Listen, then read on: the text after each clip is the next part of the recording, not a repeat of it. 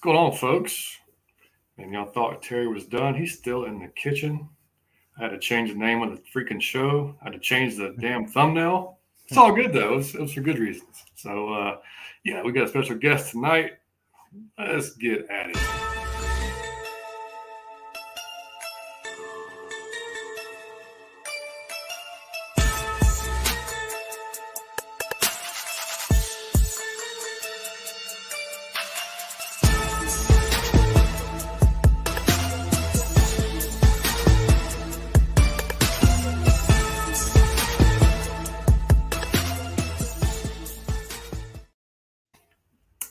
Welcome in to episode 96 of Out of Your Falcon Mind, Atlanta Falcons fan cast. My name is John, your host, as always, joined by my boy Mike.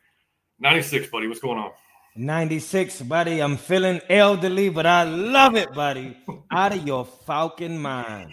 The Oh, craziest man. Falcon show alive. Let's I'm go. you. Coming here from the Variety Sports Network, as always. Make sure you guys check out Variety Sports and VSN Football. You can catch our show there and a bunch of other football shows, XFL shows.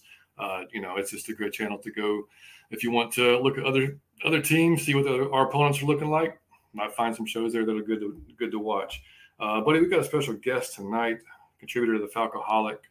Let's go ahead and bring him in, Mr. Ev Glaze. What's going on, brother? up, Ev Glaze. fellas? What's up? Good to Man, it's good to have Glaze pays, man. You know what I'm saying? Glaze the man over at Falcoholic. No, I do what I can. I do what I can. You know how it rolls. Man, Commonly known as the most rational person on Twitter. Commonly known. Close. Everybody knows this. I mean, we, we do. We see you out there fighting a good fight, man. Like Every it's, day. it's, it's, a, uh, it's it's tough. It's a it's a you and know it's a daily battle, my man. It's Always. daily. always it's a you know and this uh, there's just varying levels of you know how crazy it gets. You know, some days are worse than others. And you know, like a few days ago when somebody you know was named starting quarterback, you know, it, and it just went crazy. You know, so I mean, it's You know what though? I saw that coming. That oh yeah, I mean, the writing was on the wall for that to go down the way it did. So th- that's nothing new. oh 100 percent, 100 percent, man. Before we Um, even get started, John Yates, I want to give Glaze the floor, okay? Because what Mhm. happened a few days ago was he said something about Mike Vick on Twitter, okay? And they came for his head. I mean, I would have known better. I would have known better. You can't talk about Mike Vick. It's like I now I'm gonna give you the floor so you can clear up or make whatever point you was trying to make before the entire Twitter space came down on your head. Go ahead, Mr. Glaze. You know that entire thing. Uh, first of all, I knew that's was how, that's what was how it's going to play out because you know you can't talk about Vic to the to the Falcons fans. It just doesn't roll well. It doesn't go well. But the point I was making before everybody decides to misconstrue the statement, which everybody does, nobody reads it at know, face value. They take it all the way over here. And the point I was making was accuracy was a problem with Mike Vick. Common knowledge. Oh, when he came out of college, that was one of the knocks on him. He had a cannon of an arm, but he was inaccurate, and it sh- it reared its ugly head. His in rookie year, in the years in years you know preceding that. So when I said that, it's like, oh, you're jumping on Mike Vick said. No, I'm telling the truth. Mhm. He had accuracy issues coming into the league. Everybody knows this. And what I was saying was, okay, so basically what you're telling me is since Desmond Ridder's a third round pick, oh, so we're saying that because Mike Vick was the first overall, his inaccuracies don't mean much because he's that. Mhm. And that's when that's when the cavalry came. And I'm thinking, Oh, they why are came. you guys upset about a fact? Mhm. I mean, it's a fact. He had inaccuracy issues. There's nothing personal about that. He did. He can tell you the same thing if you talk to him. 100%. So it's, I just don't understand how pe- it is funny. It is funny. It's like, don't you dare talk about Mike. Oh, they came jump for on Mike's head. head. Did I say anything about what he did off the field? Mhm. How am I attacking him? You actually didn't mention it. I No. didn't mention it. You didn't even mention it. It was all football, but oh, Yeah. they they were they they got they, it got personal to them. Oh, they got was- now, dog. All he said was the man what he struggled with his accuracy, and they came down on your head, like you said. something about Obama. I'm saying it's Obama, Vic. It's it's some black people you can't talk about. And those, Oh, You, You would think can't Vic was it. their brother or the you know the nephew or the cousin or something. The way they came out, I'm like, dang. But but Yeah, hey we- man, you held your own, and that's what mattered. You you stayed the course of your point, which I appreciated, buddy. You didn't fold. Hey, you have to with this crew, man. It- I mean, you can't falter with this crew because if they see, they're like wolves. If they see blood, they really pounce you. Oh yeah, yeah. We actually had to do a few. a Oh, few no. shows. Oh yeah, yeah. we had to do a few shows ago. We had to actually uh, show Vic's like completion percentage to kind of like Yeah. prove that point. Like, yeah, guys, it was like fifty-two percent. Like, Mhm. it's like not good at all. and we all love Michael Vick. Yeah, no absolutely. one Yeah, Absolutely. exactly. There was All there three was of no us knock love on the man. Vic. There was no personal attack. I didn't. I didn't talk about the boy's mama. I didn't talk Mhm. about what he did outside of. You know, I didn't talk about any of that. Nah. It was a fact that he had accuracy issues. Yeah. I mean, he had a cannon, but he was overthrowing everybody Oh, under the moon. Yeah. And on top of that, he wasn't even into the playbook, and he'll admit that to everyone. Mhm. He said Yep. that himself. Yep. Yeah, He admitted. it. So, I mean, they get mad about the, the strangest things in Atlanta, man. hmm Coming Yeah, out dude. hot, Mike Vick. I love it. Yo, And uh, yeah, I, Oh, yeah. I was ready for the smoke that day. Oh, I, was, I saw you. I saw you. I was ready. Uh, and before we even get into guys, if y'all are watching for the first time, hey, welcome in and come on back. We've we've gained a lot of different followers over the last I don't know two months probably ever since Mike did the ten stages being a Falcons fan. Yeah, that's Um, pretty dope, by the way. for sure. Um, and so uh, yeah, anyway, yeah, you make sure you hit that like button for us. It helps us get out there to more Falcons fans. Uh, and two things: we are now on Amazon Radio and we're now on iHeartRadio. Uh, Jeff Bezos called up Mike and said, "Hey, Jeff Bezos called me and said he needed us on Amazon, or he, he was going to shut the thing. pr- he was going to shut Amazon down if I didn't say yes. So I had to sign over the rights. Sorry. That's right. And uh, on our audio platforms, we just went over 4,000 listens of, about a week ago. So appreciate you guys on that, man. And uh, what's crazy is the last episode when we had Savion and Mike, or Savion and, and Fleek, and Mike, Mike's microphone went out and everything went out, actually. Um, you know, I figured it wouldn't be that much of a listen to podcast because we did a, a live mock draft, and that's not doesn't really translate that well. Y'all made it the most listened to one we've had so far. So thanks for doing that. That's that was crazy. And, And the I'm one- proud and offended. the show I was kicked off was the highest rated. So y'all, I'm offended person. I'm hurt. Okay. Go figure, man. Go figure. And then uh, the one before that uh, with the Terry was cooking with uh, was that who was with that? Um, was that Kenny? Was that Kenny? I don't know. Yeah, it might have been. But anyway, that one went. Uh, that's been our most watched episode, man. So like, and I, I know it's small beans to a lot of the creators out there, but us being kind of new guys, man, that was it was great to see like over That's a 500 on there. So, Kenny yeah, has topped absolutely. the charts twice because the first time he came on, it was the highest rated. Then the second time he came on was the highest rated. Go Kenny. I love you, buddy. Yeah, man. And uh, we're I think we're at 372 subscriptions now. So if we can get to 400, our goal is 400 by the draft, and we'll just keep on moving up from there. So feel free, man. If y'all haven't hit the subscribe button, go ahead and do Uh, that. it was Flick. Um, I'm sorry. it was Flick. It was It was Flick. My bad. I don't Flick. want to take away from My Flick. bad, I still Flick. love you, Kenny, but it was Yeah. Flick, buddy. You're right, Daniel Flick. Yep, my bad, Daniel. All right.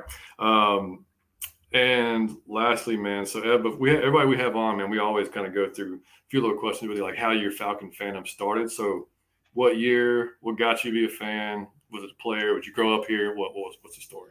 Here's the interesting thing. Um, I basically, um, for the most part, I just grew up in Georgia. Um, my, I, I'm a part of a football family. So, I mean, everybody, almost everybody in my family played the game. And I had an uncle that played in the league. Um, had a cousin that played in the league. Um, I got to see a lot of that when he was going through the process. So I had an intimate view of what he goes through as a rookie.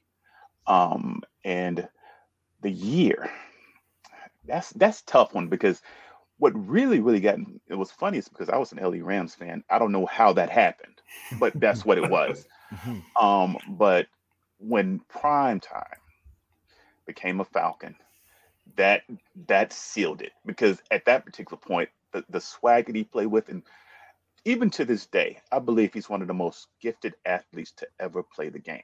100%. I mean, to see that dude just it was it was like he was at one speed and everybody else was just Mhm. trailing behind him. It was just insane. And when when that started, and then the Jerry Glanville and the when the. Georgia Dome was built, and that whole nine yards, that's when I was like, I was deeply into the Falcons at that particular point, and I never turned back since. and that was years ago.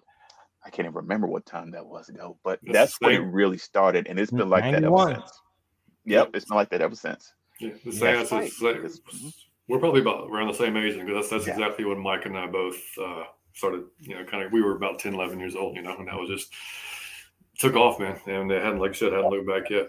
Um, yeah, yeah, right around there. Yeah.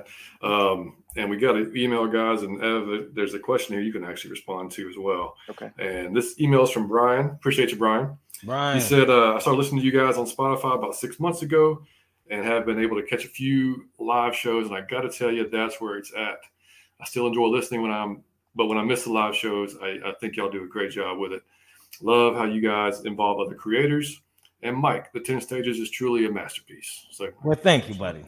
Uh, I haven't been this excited about an off season in forever, but I got to ask: Do you guys think uh, Terry Fontenot even considered Lamar, or they just been out from the beginning? For the next show, can y'all look tell at me? Ev. Hold on, look, look at Ev. He didn't even let you finish it. He already reacted facially. Ahead, I already seen it. Uh, for the oh. next show, oh. can y'all tell me what y'all are what what what we're doing at eight? Like, what would you what would you oh. do if you feel in your gut what you're going to do at oh, eight? Keep and keep killing it fast. Fix it. Well, thank you so much, Brian. That, Brian, I appreciate you, buddy. Thanks, buddy. All right, so Ev, you take it. Uh, you take it, buddy. Uh, you think? Come on. Okay. Man. Based on what I heard, Lamar Jackson wasn't even in the discussion. He wasn't. You heard that here first. Now I haven't even heard that. Come on, Ev. Come um, on now, now, because of Fontenot is the way he is, of course he's going to ask around. Mm-hmm. But that's about as far as it went he wasn't going to deep dive into it. And I've gotten into multiple debates over this because people say, well, they went after Deshaun Watson, so why wouldn't they go after Lamar Jackson? Two totally different scenarios. And when when I say that, people take offense because they are, they think I'm referring to Deshaun Watson as because he has such a, a, a serious he has a lot of baggage behind him, yeah. and Lamar Jackson doesn't. I said that's not those aren't that's not the situation I'm referring to. First and foremost, Deshaun Watson is really, really thick. They're thickest, he is thick as thieves with Arthur Blank and Rich McKay. Mm-hmm. They go all the way back. Yeah. And the second part about that is while Fontenot had, you know, he really he was wondering about that whole thing. That whole thing didn't even start until Deshaun Watson picked up the phone and called Blank. That's what started that process. So that being stated, now also this is the most important.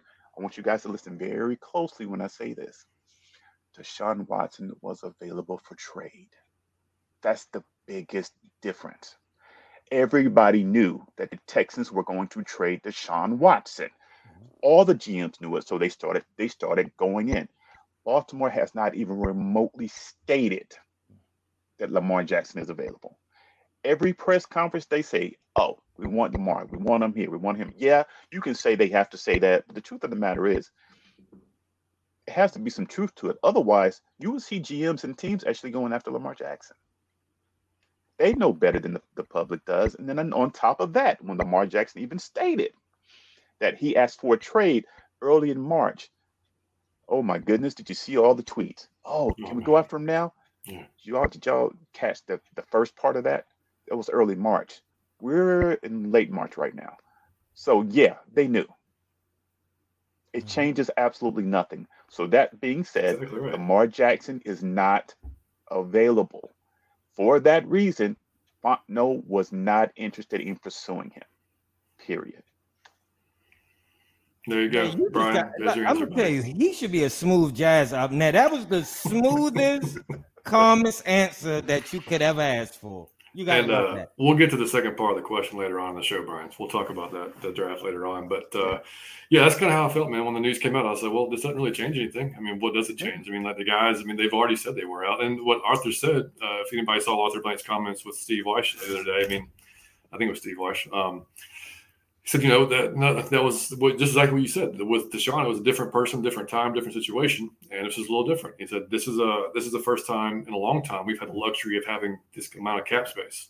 Mm-hmm. And he's like, you know, because we've never had that before, and he's like, it's up to Terry to explore the different opportunities, but it, nothing nothing sounded like it was ever, you know, really thought about. let me address something that I had a, a debate with uh, one of my colleagues about he was like, you know, the reason why people think that they would go after Lamar Jackson is because they went after Deshaun Watson. And I said, you know what? The fact that they went after Deshaun Watson is the exact reason why they will not go after Lamar I Jackson. got you. Great point. So I just I what, what got me was and you know what? The media fed into it too. And when the media got involved, the fans went nuts and they just absolutely positively knew there was some truth to it. Mm-hmm. But it wasn't. It, there no was truth to it. So when it finally came out, and then everybody decided they wanted to be upset, and I never understood that part. I'm thinking Fontenot, Smith, nor Blank never hinted at the Mhm. fact that they were interested. So why all of this anger? I can't quite Mhm. understand that part. Yeah, I mean, everybody just assumed that you know he'd be a great fit in the offense, and you know he would you know be amazing here, and it would excite the fan base, it would fill the stadium, and everything. All that stuff came out, and um, that's probably true. Like, I mean, there'd be a ton of folks who would go show up for him. It's hundred percent true. Uh, I thought I think it'd be exciting as hell, but like what killed me was I didn't.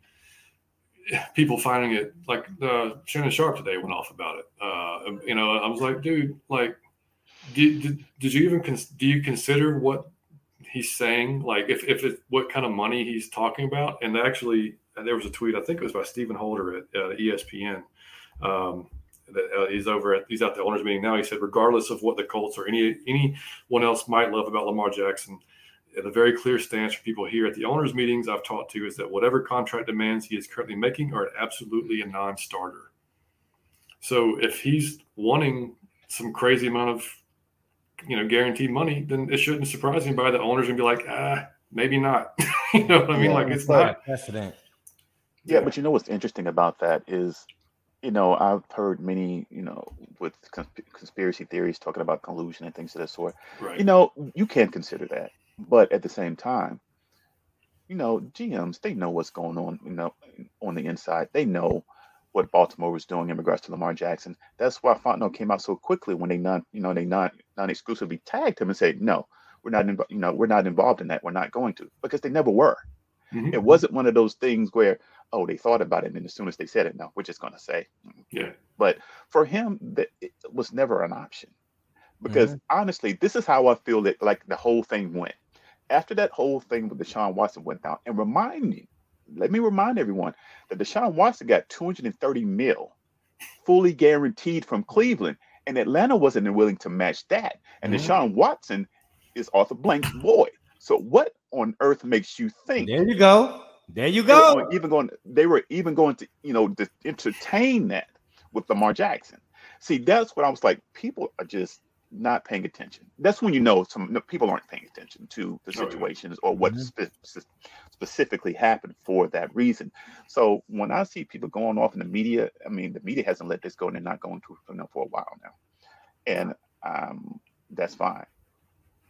I have two points to this. Is I think that the uh, the media wanted us to have him more than the actual people in Georgia, like the fans. It was more of a media thing. They you should get Lamar Jackson, and that influences uh stupider fans. And I want to say this too: stupider people have to have excitement in order to uh, even acknowledge talent. Like it can't be boring. It can't be like Matt Ryan and you acknowledge it. It have to be Michael Vick for you to acknowledge it. If you're dumber, that's no offense to dumb people listening, because I'm dumb on certain topics. But you might be dumb if you can't see. So I'm not saying that Desmond is the man, huh? but I'm saying that I've seen a, a, that are people in this world that if you're not exciting and it's not oh my god, like if you're not on like Madden on like 99, then they just see you as I don't want him as my quarterback or he's a bum average player. And you can't be like that. You got to understand the game of football better than that.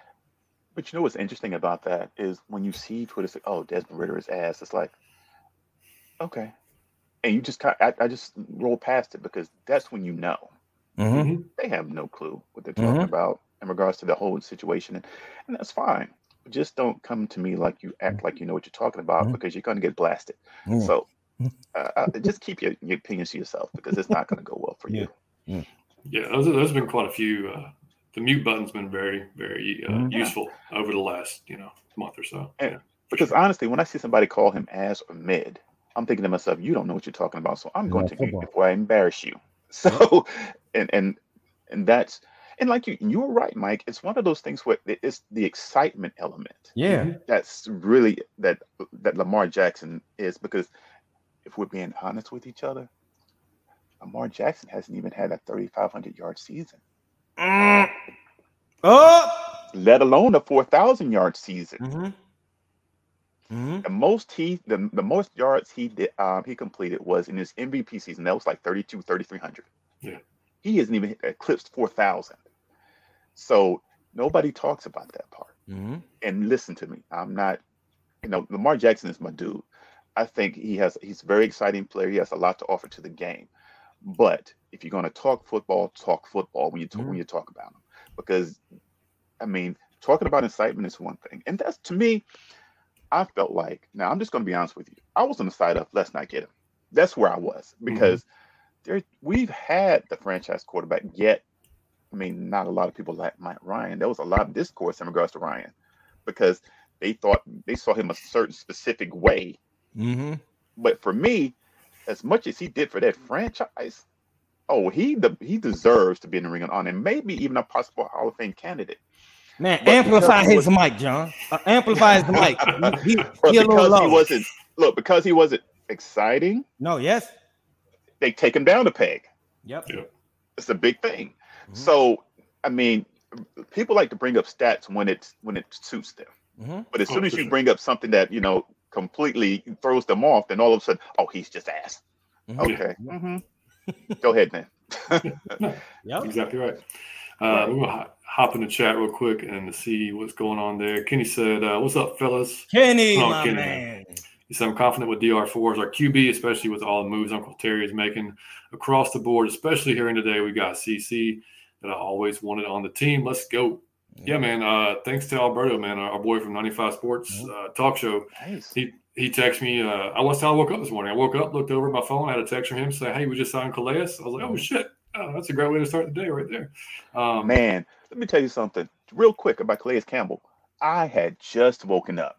same here. I'm talking like I'm like wiping the crust out my eyes, about to go to the bathroom. And I picked my phone up. I was like, "Wait, what? Wait a minute! Wait a minute! Did I see that right?" I said, "Watch." I bet you I'm just gonna wake up from a dream and then be pissed off. Mhm. But I looked again and I looked again. I was like, oh, damn. And the only reason why it surprised me was that he was supposed to be meeting with who? What, he had Jets two other meetings Bills. later this week. Yeah. Yeah, Um, and I can't. I think it was with Buffalo yeah, and, and, the, and the Jets. And the Jets. And so I just knew he was going to see it all the way up because he could have he could have taken his time in regards to the entire process because he's been doing this for forever. So I just knew we weren't going to hear anything until next week. That's I had already made up in my mind that we weren't going to hear anything Same about here. Campbell. Yeah, yeah. What I did know is that we had a really good chance of, of snagging him based on what I had heard. But what I also heard was he was going to take his time before he made his decision. So I was completely floored.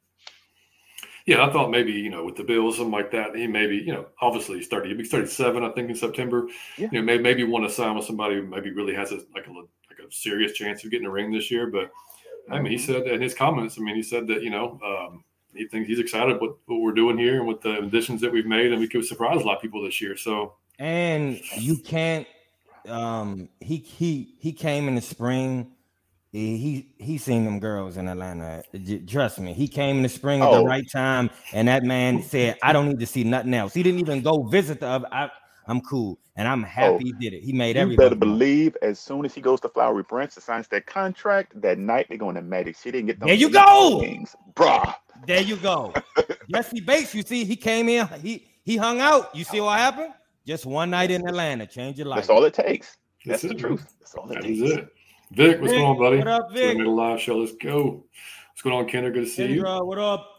Fleek, what's happening, brother? My Good to man. see you, dude. Vic said nice set. Yeah, appreciate it, buddy. Hey, MLB starts tomorrow, man. Go Braves. That's There what you I'm go. about. Um, Ant, what's going on, buddy? And what up, man? Jordan said, "Hey, what's up, Falcons Jordan. fan? Ready for another great show? Appreciate it, Jordan."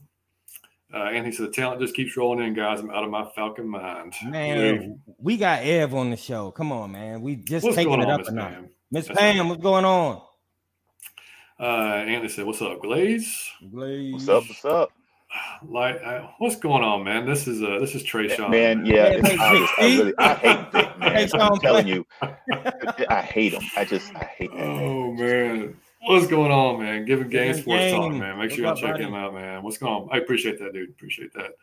Um, Taylor Vip, yeah, what's going on, man? So rise up. Taylor, what's up? Miss B, what's happening? Miss B.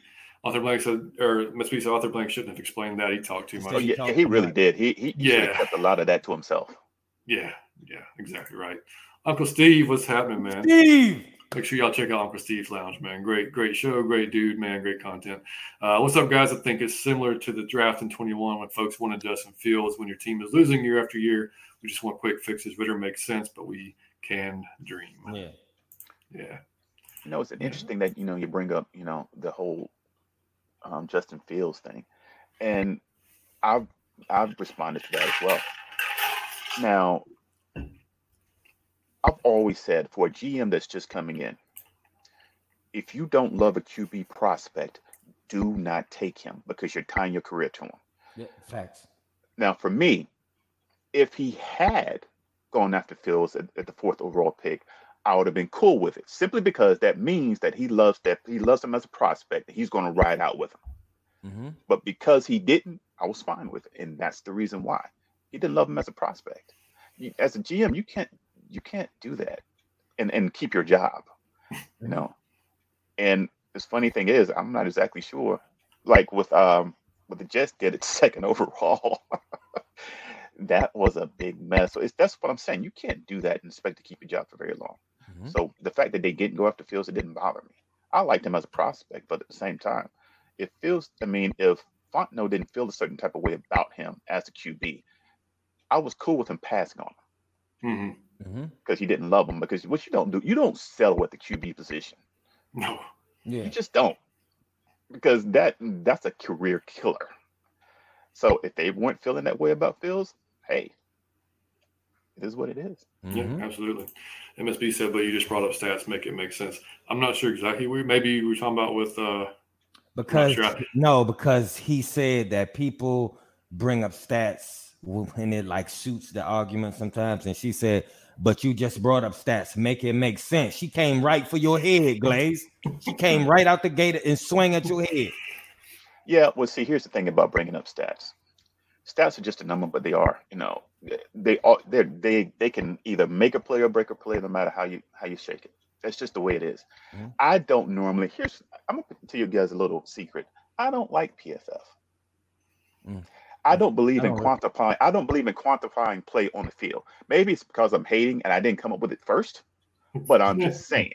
yeah. You know, I don't believe in quantifying play on the field using numbers. I never have. I mean, stats can tell a story, but if you're going to bring up stats, we can bring them all up. That's what that's what I mean when I say that. Yeah, you I look at film, I look at players, and I look how they react to certain situations. Right. Some people love bringing up stats. So if you want to do that, we can do that. Mm-hmm. But it's not going to go the way you want it to because you felt like you had to do that. Mm-hmm. So that's where I am with that. I normally don't do it, but a lot of people have a tendency to throw that in my face, and I just have to throw it back. Mm-hmm. Yeah, same thing with PFF. We have we use it occasionally, but no, and the reason we will use it is it it's the one one of the few things that everybody's kind of, if you want to call it graded yeah. on, graded on equally. So you can at least kind of see, even though some of their ratings way are like some though. just whack as hell. Some, yeah, yeah, we watch, yeah. watch some and you're like, that dude did not have a good game. How is yeah. that as great right? So like that, yeah, some of the shit doesn't make sense at all. Um, all right, guys, we'll do a quick pay the bills back in less than a minute to continue on the show.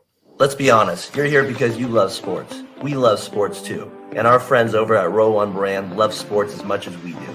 Row One Brand sells sports wall art, sports gift watches, and vintage apparel with ornamental designs created from real game ticket stubs and vintage sports memorabilia in their collection. If you want some vintage Golden State Warriors memorabilia, they have that too. It's a sports collector's dream website for anything sports related. Go over to one, row1brand.com to check out their great inventory and when you use the promo code VSP15, you'll get 15% off any item on the whole site. That's code VSP15 for 15% off any item on the site. So click on the link below and go check them out. Row One Brands, America's best vintage sports art, sports gifts. There you go. Make sure you check out Row One Brand. Um, so some random stuff, guys. Um, y'all see that Philly released a hype video for Marcus this week? I did. Yeah, I uh, they left out a, a, highlight though. So And I, I, I, you got dragged. Speaking of dragging, you got dragged on Twitter this week, Johnny. left out a very athletic highlight that he did. You know, when he did like a little helicopter on the ground and do it. So I just said y'all left one out, and you would have thought, man, like I had a guy tell me I was a failure at life. Yeah. Like, Uh, you get a Dude, ring. I saw dude. you got some evil. I, they came for you this week. the Johnny. Philly fans really, some of the Philly fans really took offense to it. Like he'd been there like their entire career. I'm like, guys, like this is obviously a joke, and uh, you know, clearly, like, yeah. So it was, it was hilarious though. Yeah. Yo, I- you all think at you all think Falcons fans are brutal. oh, Phillies were unbelievable. Philly, oh my goodness, Yeah. they they go for the throat and and they And- keep at it. Oh, Oh, they yeah. came for John's throat. They ripped it out, put it back in, and ripped it out again. I loved it, man. It was so. It was like I told Mike. I Man, he was this- laughing the whole time. He Oh, took it it like was- a champ. It was such an unintentional, like welcome and welcome thing. Because if, I'm- if I can piss off Philly fans at the same time of just having some fun, hey, that's great. Man, It's But um, oh yeah, that's fine. Hey, yeah. Oh, so Um, listen, real quick, guys. I just want to chime in here. Um, can you all tell people at home who are on Twitter how to how you and you, because you do a great job at it, John, and he does as well. How do you keep your temper when that happens to you? When you just when just say you made a joke, you made a comment, and everybody come like in a mean spirited way for your neck.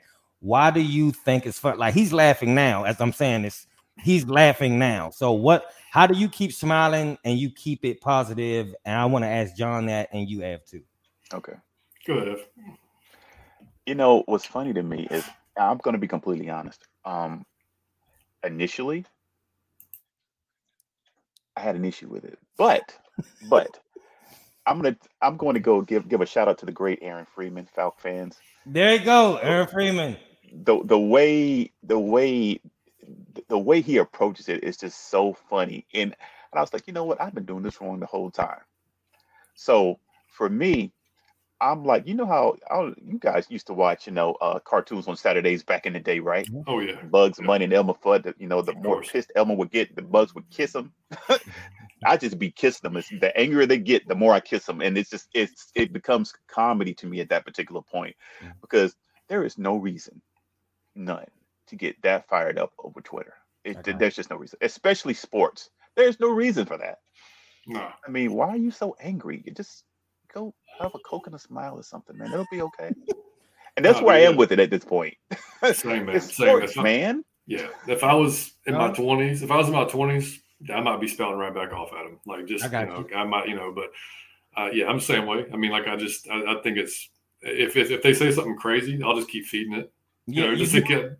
so I mean, just uh, I don't care. I mean, like if, they they're either going to stop or they're just keep getting more angry, and either way, I'm going to win because it's it's it works out for me. John screenshot you and he like texts me, and I just have good. He doesn't take it that serious. Trust me, he's laughing. No, Okay. no, I don't at all. Yeah, so it's.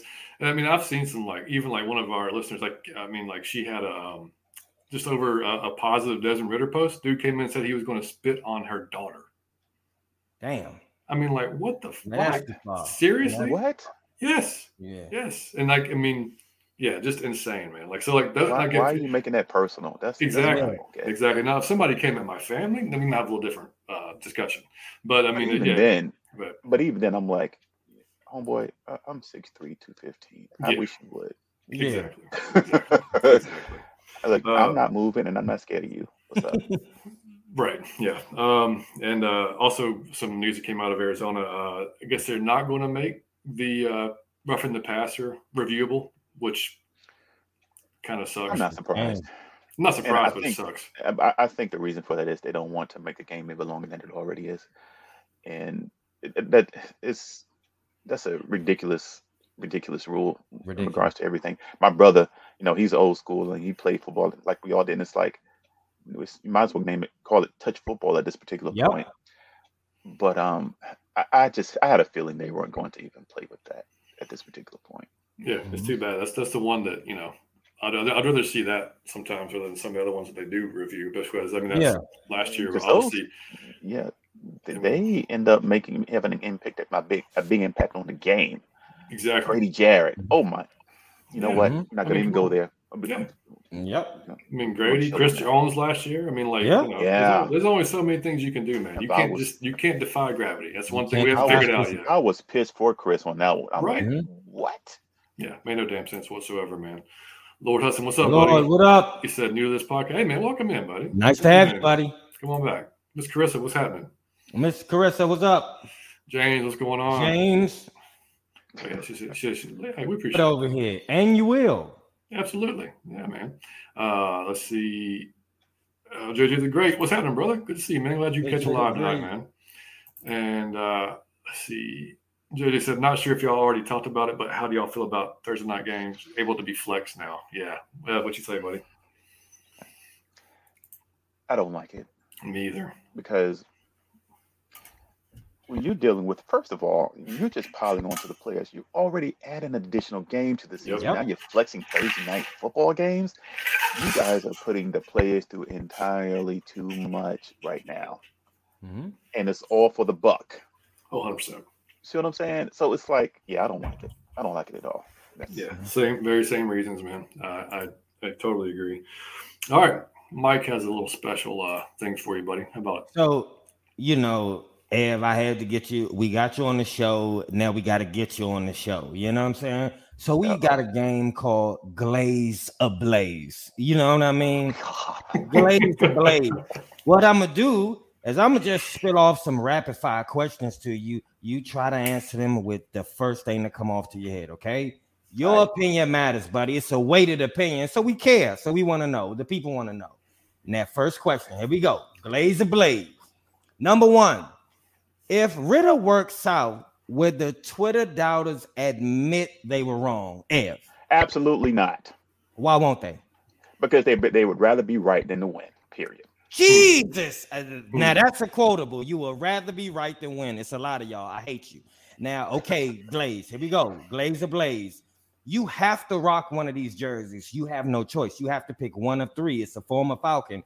Do you wear the Matt Ryan Colts jersey? Do you wear the Calvin Ridley Jaguars zero jersey or the Julio Jones Tampa Bay jersey? You have to wear one. Calvin Ridley, the zero jersey for the Jaguars. I gotta cop it. I gotta cop it. Gotta get the Calvin Ridley. 'Cause that- zero. that thing That's looks gonna be fire. nasty. it? Really That does. Yeah. turquoise, that's gonna be nasty. Look, okay. I'm actually thinking about buying it right now. But go ahead. See, there you go. I love it. Okay, I got one. Um, now I need you to. You are commonly known as the most rational man on Twitter. Okay, I need you to take a topic that fans are irrational about on Twitter and just make the glaze ablaze rational argument to the Twitter fans. Go.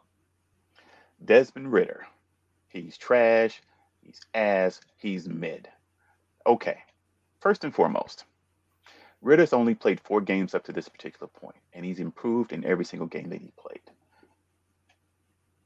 First and foremost, that's that's the first thing. Second thing, he has deserved and earned a chance at winning the spot, and now that he has it, he has a chance and, and deserves to, to keep it. Mhm. Because guess what? They believe in him for reasons that none of you know. none of you know.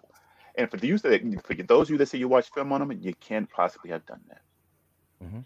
Because if you did, you would see a lot about this man, this grown man with a family, by the way, and his maturity to know that he has natural leadership skills, and that's why they love him so much. You know what else? He may not be as talented as Lamar Jackson. He might not be as talented as some of these other Q, other QBs that are coming through the league. But you know what?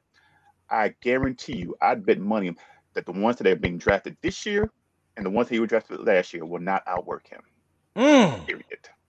I agree. I agree with that. I think John agree with that. Yeah. He's Oh, yeah. competitive. The team follows him, and he's only 23, 22 years old, and they listen to him. That's a big thing. Mhm. And he carries himself the way a man should.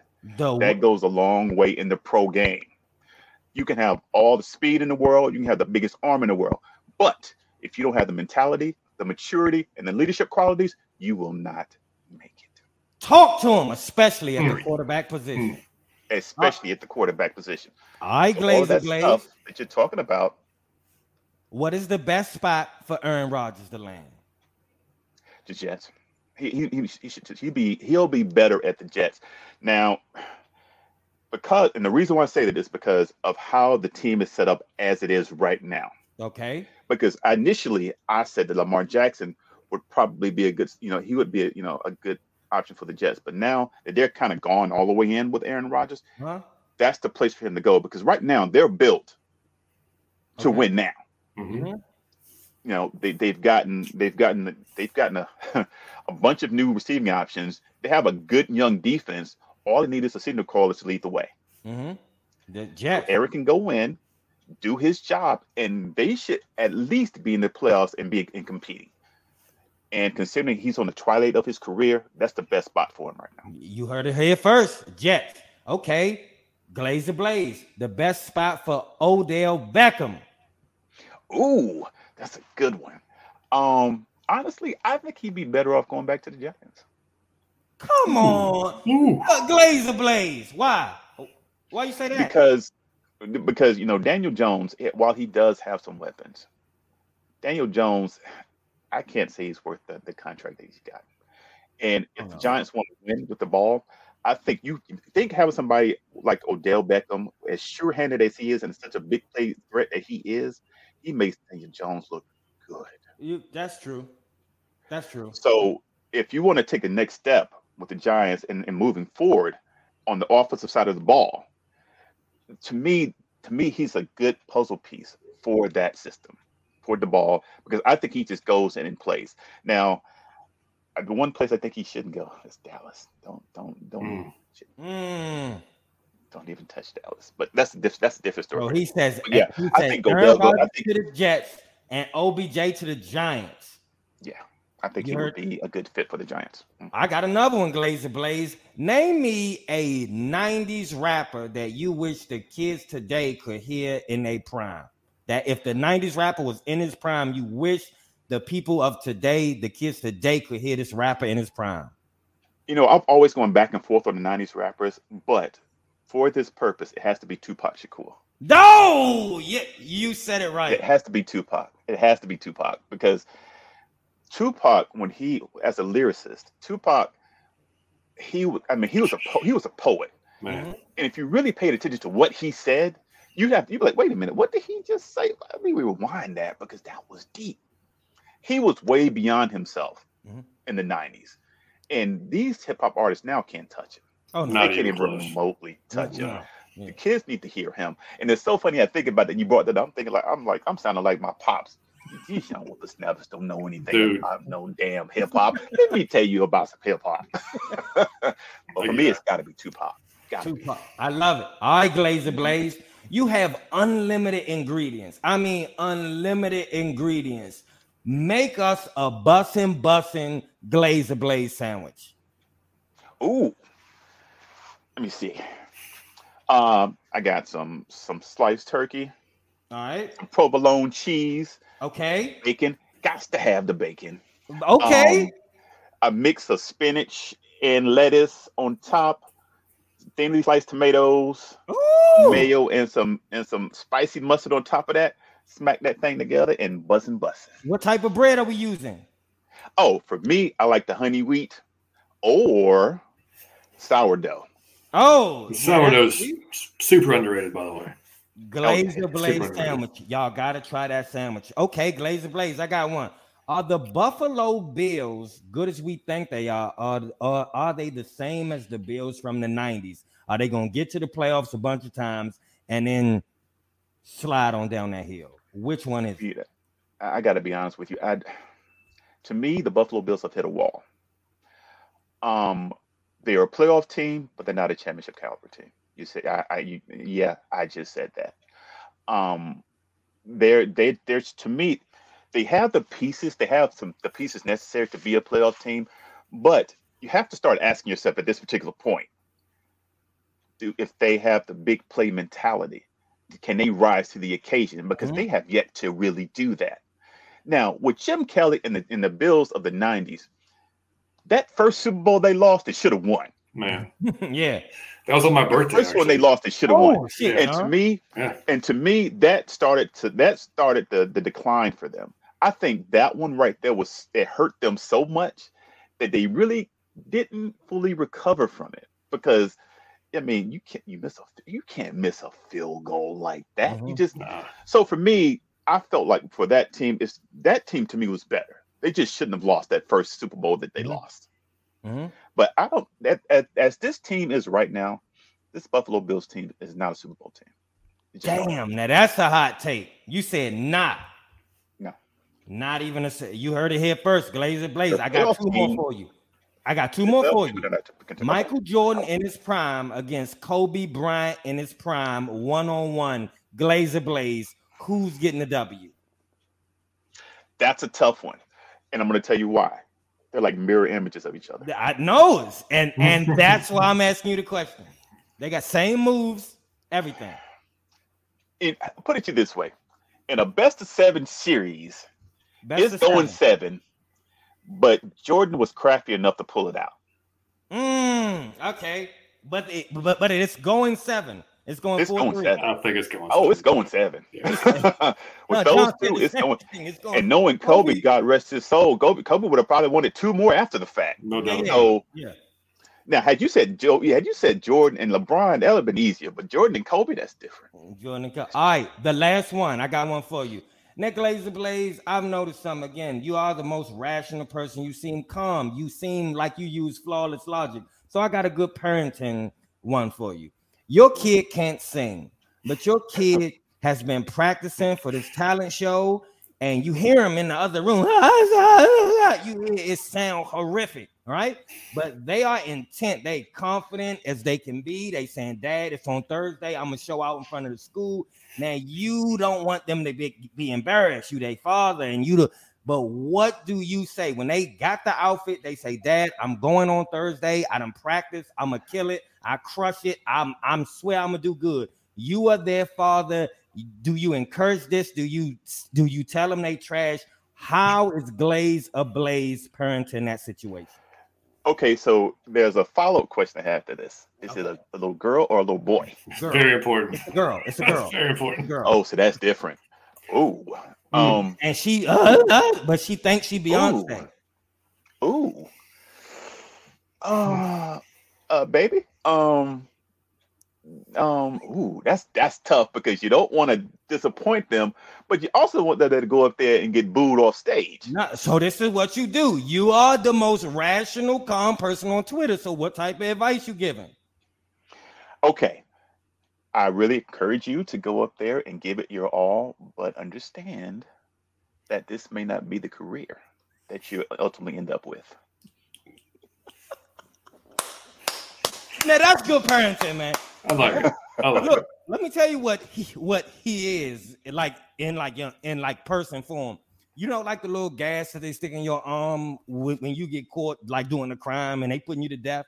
That's what he is. He gonna kill you in a very gradual, subtle way, in the kindest, most sweetest way. He's still gonna murder you. I love it. Oh, Great parenting. I love it, buddy. Glaze Ablaze. Give him a hand. hilarious, Thank you, thank you, man. thank you. Gotta love Uh, That was this very Sure, game what up? going on. Says, hey, Mike, John, Ev in the chat. Sorry I'm late. Decided to get a facial last minute. Hey, it's okay. Opening at 7 4 I'm relaxing, but cut into my time with y'all. It's okay. You can go, go back. Oh, I'm and watch it. honored. It's all it. good. Gotta take care of you. Do your thing. Lord said, I've done a side by side comparison. Ridder and Uh-oh. Lamar's last four games, and they were very similar in passing Uh. and rushing. Man, don't, be careful, don't you man. get nothing started up in here because Yeah. you know. mm, Gary says, Mm. speaking facts. Miss B Yes. said, y'all got a lot of confidence and optimism. I hope you're right. Well, it's not even about that. You know, it's about for me again when it comes to Ridder. Everybody is is so it's not. I tell a lot of people this. Ridder is a true victim of the type of quarterback that's in play in this in this current time frame. If Ridder was a, a, a college prospect back in the Matt Ryan days, he's Oh, a yeah. he's a surefire first round pick 100%. without question. hmm but because of now everybody uh, you know everybody's just you know they love the you know the anthony richardsons i mean dude is a, a straight up beast of an athlete and he has a cannon of an arm so, so now ridder is in that you know he, he's in that area and i got to be honest with you last year when i wrote a scouting report on ridder i even said it ridder is good from the neck up but he's just not going to wow you with any of his physical traits hmm he's a good athlete. He can. He, he has a he has a pro ready arm. He doesn't have the best arm, and he's not the best athlete. And I think that's why people kind of downplay him so much because when you put him against people like Malik Willis, now think about this: Malik Willis. I mean, dudes. I mean, he's stacked. He's built. He's fast, and he's just a he's a highlight reel. Mm-hmm. Now, that being stated, his his ceiling is much much higher because of all his physical traits. Mm-hmm. But his floor could be much much lower. And for somebody like him, every all of it has to come together in the pro game. For Ridder, what's so good about Ridder at this particular point is you know what you're getting from a work aspect. You know what you're getting from a maturity aspect already. And that's half the battle when you talk mm-hmm. about kids being professionals. That's a big thing, especially at the quarterback position. A lot of people don't think about that. You know, mm-hmm. even with Michael Vick, Michael Vick was the most elite athlete on the field when he played, mm-hmm. but maturity was a was a factor for him, mm-hmm. and it ended up and it ended up rearing, rearing its ugly head. So when you think about these quarterbacks, I just want people to think about the overall picture. Yeah, he has a cannon of an arm. Yeah, he's an athlete. Yeah, he makes splash plays. Richardson, he'll run for a 65, 70 yard touchdown. But the question you have to ask yourself is what happens when he gets the money in his pocket? Mm-hmm. What happens when he's a millionaire? What happens when he goes into that locker room and football is all it's, football is all he has. He doesn't have to go to class. He has to do this. He don't have he doesn't have a structure per se outside of OTAs. Everything he does, he has to do on his own. Mm-hmm. Nobody's going to push him. Nobody's going to hold his hand. Is he going to have to drive to be that good player? And that much we know about Ridder. we know Ridder is going to be competitive. We know Ridder has leadership qualities. You know Ridder's going to be the first person in the building and the last person out. Mm-hmm. You know he's going to work on his game relentlessly. And now all he has is his family and football. So you know he's going to put the time in. All of this we actually physically know about Ridder, which is why I'll always say Ridder will be just uh, he will be just fine as a pro. Mm-hmm. That yeah, I am that I am completely sure of. Yeah, man. And we said on the show, I don't know how many times. I mean, like, and the QB position itself is the hardest one to project to the next level. So yep. when you have when you have a guy that's got the intangibles, that's what you bet on. If he's got the athletic yeah. traits, then you bet on the guy that's got the intangibles that you know not everybody's going to have. So he's already he comes with them already. So it's just a matter of him putting it together on the field. How quickly can he process what he sees in front of him? How quickly can he make the right reads? All that stuff on a more consistent basis when he does that. And also talked about it last week, Mike, and we uh, we did a show. we did an entire show on quarterbacks because it was mm-hmm. you, you, know yep. how it got the, the, show the talk got this insane, right? And so we but Ev would love that show. He would, yeah, we should have on that one, yeah. But it was, I mean, you, you look at the, around the league. So there's there's there's 19 uh, first round quarterbacks in the league, so just over half, um, and all varying degrees of success. Obviously, we, we know that by looking at them um, and what they've done. So you, you it's number it's obviously it's hard to project, but it's also what situation do they end up in. So right.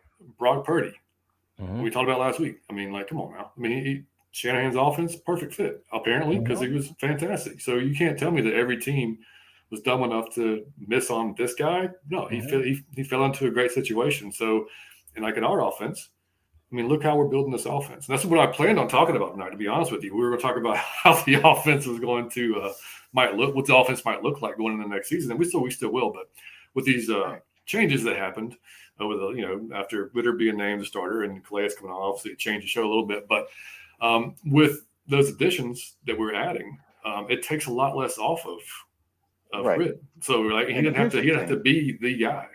Mm-hmm. Here's the thing: I have this I have this mentality when it comes to first round quarterbacks, and especially if you're drafted in the top ten. And from a schematic point of view, if I'm drafting you in the top 10, that means that you can you can actually work in virtually any scheme that I put you in. Mm-hmm. You are scheme versatile as a QB. That's why you're a top 10 or a top five pick. And if you're not that, you're not supposed to be picked in the top 10. Mm-hmm. So when I think about play people like Ridder, and I think for me, I even mentioned it in my scouting report. I was like, I don't love Ridder. I hate Ridder as a first round first round pick because he's scheme specific. Mm-hmm. Let's be real about it. Oh yeah. I I could have tolerated him as a second round pick, which is what I thought he was going to be, but I absolutely loved him as a third round pick because he can thrive in the scheme and the system that Arthur, uh, that Arthur Smith has. And sometimes it's more about fit than anything. Mm-hmm. Nobody talks about that. Mm-hmm. Like I said, when you when you get a first round QB in the top ten, you expect them to thrive in any scheme that you throw at them. Mm-hmm. That you know, any QB up that high is scheme versatile. Period, or, or supposed to be. it doesn't always work out that way. Mm-hmm. Doesn't always work out that way, but they're supposed to be scheme versatile. So when I when I when I hear and people talk about the first round thing, yeah, if you're drafted in the first five picks, top ten, you should be scheme versatile as a not only as a, a, player in general, but a QB especially. That means I can drop you in any team in any situation, and you're going to come out and thrive. Mm-hmm. Yep. That's how sure I am about you that I'm drafting you in the top five. That's why when I say when people draft these quarterbacks in the top five, you better be sure. Mm-hmm. You better love that prospect because you're you're betting your career on it. You betting your career on it. Yeah. Yeah, 100%, So- Yeah. With Ridder, and that's another thing. People talking about, oh, this is a huge risk putting Ridder as a starter. No, it's not. Why why is it all of a sudden a big risk that you're putting a third round pick and as a starter after he's proven to the coaching staff that he can handle the duties? That's not a risk. A risk would have been picking Ridder at the top 10 last year and then throwing him in as a starter because at that particular point, your career is on the line Mm-hmm. he has to work at that point. Now, because now because of his draft status, because the when they picked him, if he works out, great. You have your quarterback for the next three, four years before you have to pay him. If he doesn't, you can go back to the well because now you have your team. Uh, Glaze, I think he put this on Twitter, and I think he worded it perfectly. He was saying that um, it is not the it's not the end all be all for Ridder. Like it's either him or nothing. He'll get a shot. He just gonna get a shot to do it. He may just gonna get a fair shot to do it. That's all anybody's saying. The man is. giving him think that we would all be lying if if somebody say, "I know he gonna kill it," because Right, even right. man, I'm out of my Falcon mind, and I don't know he gonna kill it. And I tell you, like a goat was gonna kill it. If we had a, a goat in a jersey, I would tell you we was gonna win. So I say anything, but even I'm not sure. So I think that all anyone is saying is the man deserves a A whole chance. like, like he said. Now it ain't no uh he not a rookie, he don't got to go through that. He not in college, he ain't studying. It's just football with a whole Yeah. off season and some weapons. We just want to see. That's all we saying. Mhm. And what's interesting about it is uh, the, the negativity surrounding it. It's just weird to me. And if I defend it, all of a sudden I'm a what do they call it, a lesbian or whatever the Oh, yeah. yeah. that whatever the new crap these kids are coming up with.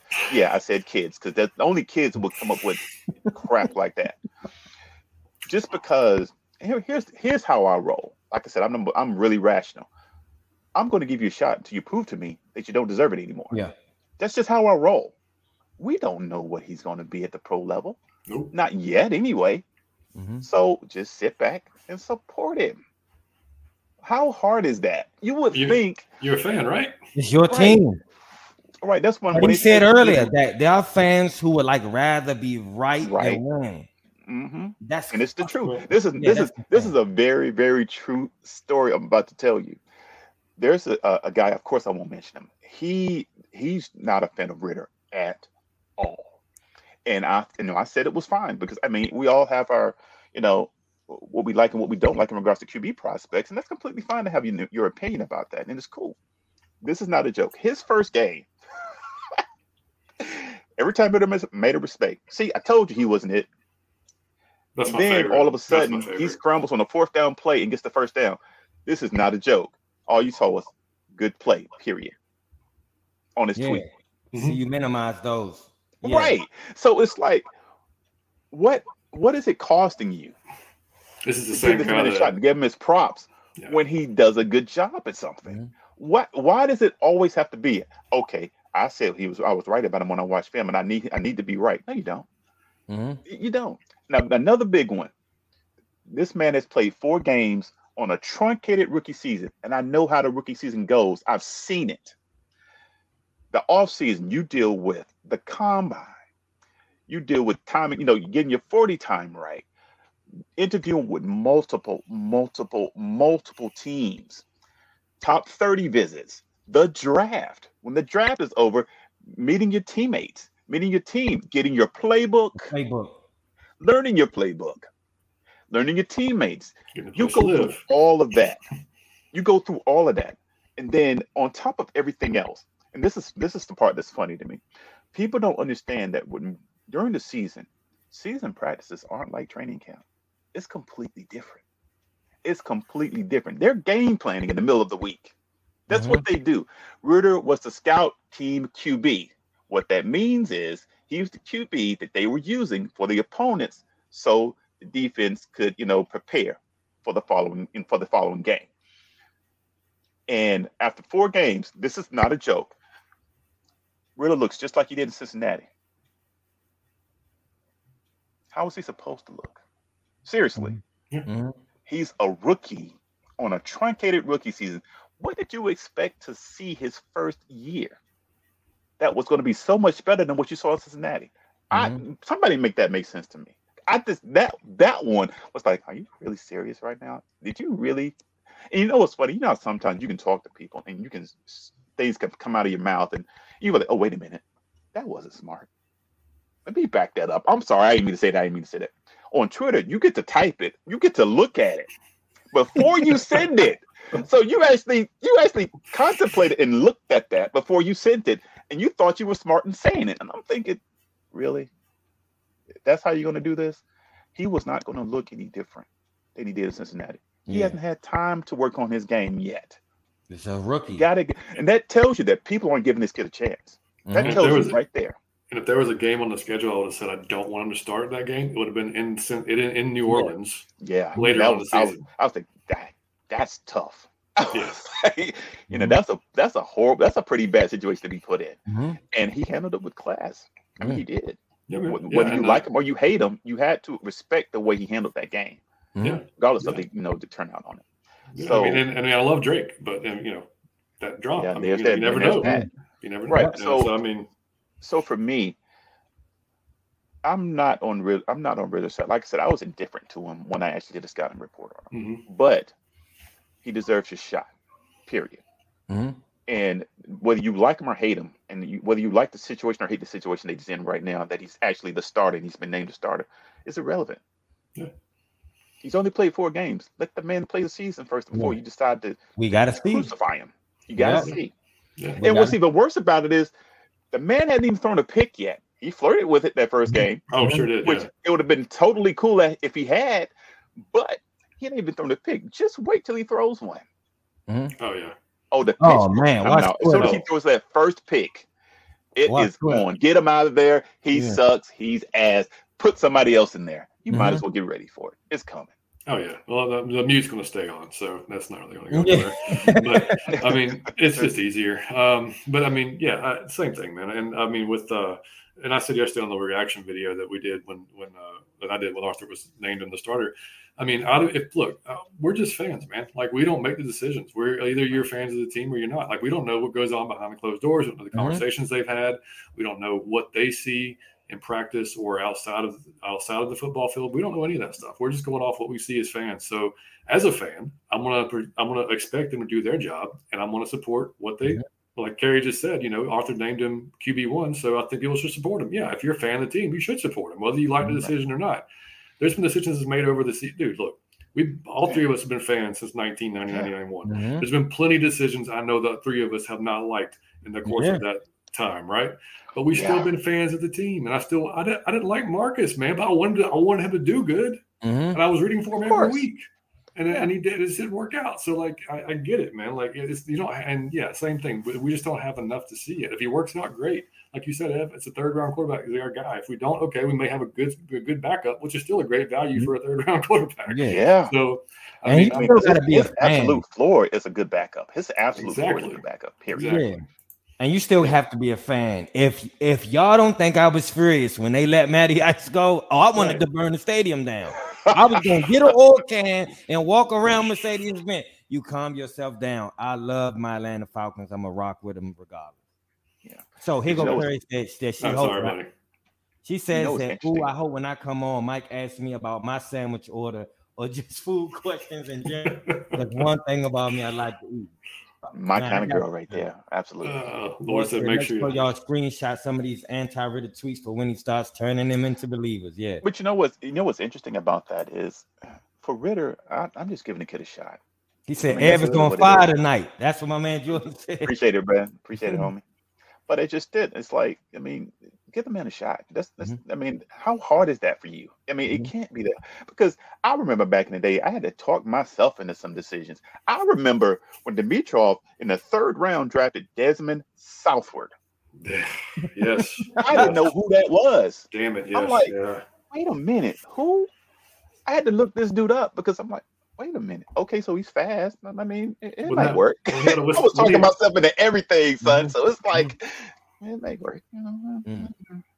So I mean, when I think about all this stuff now, like the Marge thing, they called one guy, not not a joke. He called Terry Fontenot a clown because he didn't go after Lamar Jackson. Yeah. Yeah, I've seen You a know lot what I'm saying? I've It's stuff like that. that. It's like, Yeah. bruh, for real. Again, I and I have to I have to keep repeating this. Lamar Jackson isn't available. Mhm. Sink let it, and then what what's what's messed up about me about this to me is oh now the media is talking about them they should you know put in the office oh so basically if I'm fun I'm going to be the angry black man for Fontenot I'm going to say it right now so let me tell you so basically what you're telling me you want me to make the attempt so you can feel better about where I'm going with my plan hell no I am not about to put myself through an offer sheet just for Baltimore to match it and put myself on hold just to make you feel better about where my Mhm. direction is with this team is going. Mhm. You don't pay my Mhm. freaking salary. Get out of my face with that. I'm not making an attempt. Are you are you joking right now? Who wants to make an attempt? No one in Baltimore is sitting in the background saying, hmm, if that can work, I'm gonna go ahead and Mhm. match that bad boy and call it a day. No. It's just that, it, that And if you follow that logic, try to get Beyonce from Jay Z. Just you know, just try. I'm try just to make an saying. attempt. hey, it might work, it might not. It may work. You don't if you don't give it a shot, I don't think you're serious, bro. There, eh, there you go. You don't want it if you don't give it a shot. So here's what Curry said. She said, "I'm supporting my QB number one, but never call me that." He said, "Don't call her Desmond." Yo, they made that up on Twitter. I don't even know where that came that- from. that is I, I- I, I think I saw Ridder Rider as well. That's another one. I've, I've seen. Ridder That's a- Rider, wow. okay, Yeah. you know, then I'm starting to question these people and what you know what they do for a living if they're coming up with names like this. Yeah, yeah, man. You go from Desmond Um, to a Ridder Rider, seriously? Mm. so, exactly right. It's it. there's so the Mansky with the Plansky. Oh, What's going on? up? You doing, buddy? What's up, Adam? What's good, homie? But yeah, I just that that whole thing, I just I don't. Yeah, I, Desbian and all that other kinds. Just because I'm giving the man a chance, I'm riding his coattails. Man, get out of here with that. yeah, man. that. last I checked, man, we're friends of the Falcons, so we would like our Mm. quarterback I'm, to do I'm well. just saying. I just I want the young brother to, to work out. I mean, Oh, there's yeah. nothing wrong with that. That's what I'm saying. Why would you not? You get a cheap Right. ass quarterback for like three or four years. I mean, like, why Right. would you not want that to work? like, look, what what they expect me to do? Go to the stadium with a like a Falcon shirt with an X on it, with the bag over my head because Desmond Ridder's the starter. For Mhm. Give me a break. Give me a break, man. Mhm. Ridiculous. Tripping. So, man, all right. So, free agency, obviously, man, we've all, you know, it's been going nuts, man. So, Yeah. uh, Football Outsiders gave us a solid D plus, and uh, I thought that was funny, by the way. it's You said a hilarious. B or a D? A D, B, a D, D plus. plus, as in dog, yeah. Oh, that's outrageous. And then if y'all saw the uh, tweet by uh, Seth um, Walters from ESPN, uh, and Mike, did you see this, buddy? No. Okay, this is good then. Um, the Falcons have had a pretty rough offseason so far, in my opinion. Oh, I saw that one. Overpaid Yeah. Lindstrom, brought back McGary despite past pro struggles, overpaid Onyemata, paid sticker price for Bates when safety market was cheap, rolling with Ridder, Heinicke instead of thus far trying to land Lamar. That sounds like someone who has no idea what we're doing in Atlanta. But I just, I, I mean, No idea. I, I just laugh at that kind of stuff because, I mean, they are really hurt that we didn't go after Lamar. Really bad. Again, I'll Like, say really it. I'll say it one more time. So basically, what you're telling me is, I need to make the attempt to make you guys feel better about Mhm. my off season. No, I refuse. Y'all can so- you can say what you want to say. I'm not going to put myself through all that crap just to make you guys feel better. Give me a positive review. Mhm. Go to hell. Yep. So forget all And that. I don't know how, how they say that man ain't cooking. I don't know how you not. Well, so saying they don't understand. They, they, nobody takes the time. They just see, they look Yeah, at it. They, it. dude, and CBS Sports said Mack Hollins was our best free agent signing. That's CBS Sports though. Moving No, they're on. dumb as hell. Yeah, they, they- especially when especially when it comes to Atlanta football, like dumb as Yeah. hell. But like, I was like, come on, man. Like, it, but yeah, I mean, you. the- If you're going to be a national media member, then just and you just don't say anything. Then if if, if you're you're going to come on and talk No, about the man. Falcons, then here's the shit that really make me mad because I feel like those people could call Dave or they could call Ev and really get some fucking information that would make sense so you understand. You 100%. talking out your ass and it don't even make logical sense. Like make lot how how you give us a D? I mean, dog, even if you hate the Falcons, a D is ridiculous, man. Because you could have called Dev, bro. You could have called Savion. You, man, you could have called Ev. You could have called so many qualified people and really got an answer to your motherfucking questions. So fuck you, whoever wrote that. I But you know what's interesting about- seriously, man. I don't appreciate that shit. I feel you. I feel you. But it's one of those things where you can always tell. It's almost like when people talk about you and they don't know what's going on inside your own house. Yeah, And that's how Exactly I take right. it. Yeah. And I mean, if they really wanted to know, they could find out. yeah. But they you decide, right? somebody. You know, and, and it and it's going to keep coming because, like I said, I said it in the tweet earlier today. They are really butt hurt about us not going after Lamar It's the Jackson. media, yeah.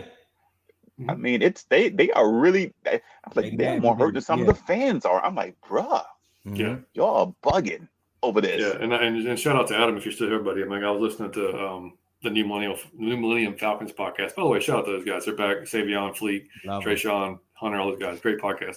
But Adam was saying on that podcast, and it's true, like about the safety market, there was no other safety that was uh, around him. It Like, wasn't. Nope. There's there's no, no, no, that doesn't one on his level.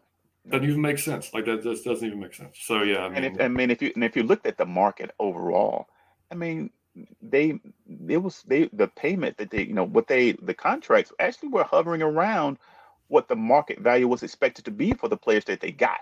It Yeah. was. I mean, they may have overshot it by a mil or two, but it was still around the general vicinity. Yeah. So yeah, a lot of people are just exacerbating the situation and just you know being a little dramatic over it, and it's not necessary. And of course, you don't understand the plan when he got all the ingredients for spaghetti and you try and make cereal. Of course, you think it don't make no fucking sense. But he cooking spaghetti. You got to know what we making to understand the ingredients. Okay, be Right. patient. Be And. McGary- coming mm-hmm. together. and McGary on 11 million. Come on, Yo, man. you Let me tell you do something. How is that stupid? Let me let me tell you something. When I saw that, I was like, you know what? They need to go ahead and put a bust for him in Flowery Branch and in the Mercedes-Benz Stadium because I actually thought going out the McGary's market was going to be between 16 and 18 mil a That's year. what we all thought. I- It was it was a, I just thought I mean because I just said to myself, oh, if I know ain't paying that, I already knew it. I said, I said, I, I was like, okay, what we're gonna do at right tackle because McGary's as good as going at this particular point. I just knew it because first of all, they didn't pick up his fifth year option. They Mhm. didn't tag him. So they already knew, yeah, we're not paying you that. Because the fact that they didn't tag him, I already knew, oh yeah, he's gone. I just knew it. Mhm. But a few days later, that 11 million, 11.5, I think it was APY. Yeah, 11.5. I was like, what? No, he didn't just pull that up. Mhm. So after that alone, I was like, yeah, Font knows the dude. That y- y- we got to keep rolling with him because he was cooking on that one alone. Mhm. oh, big time. A D is outrageous. Yeah. it's- Right. JJ said I was a fan. I was a fan that wanted Lamar, but I'm so cool with Dez.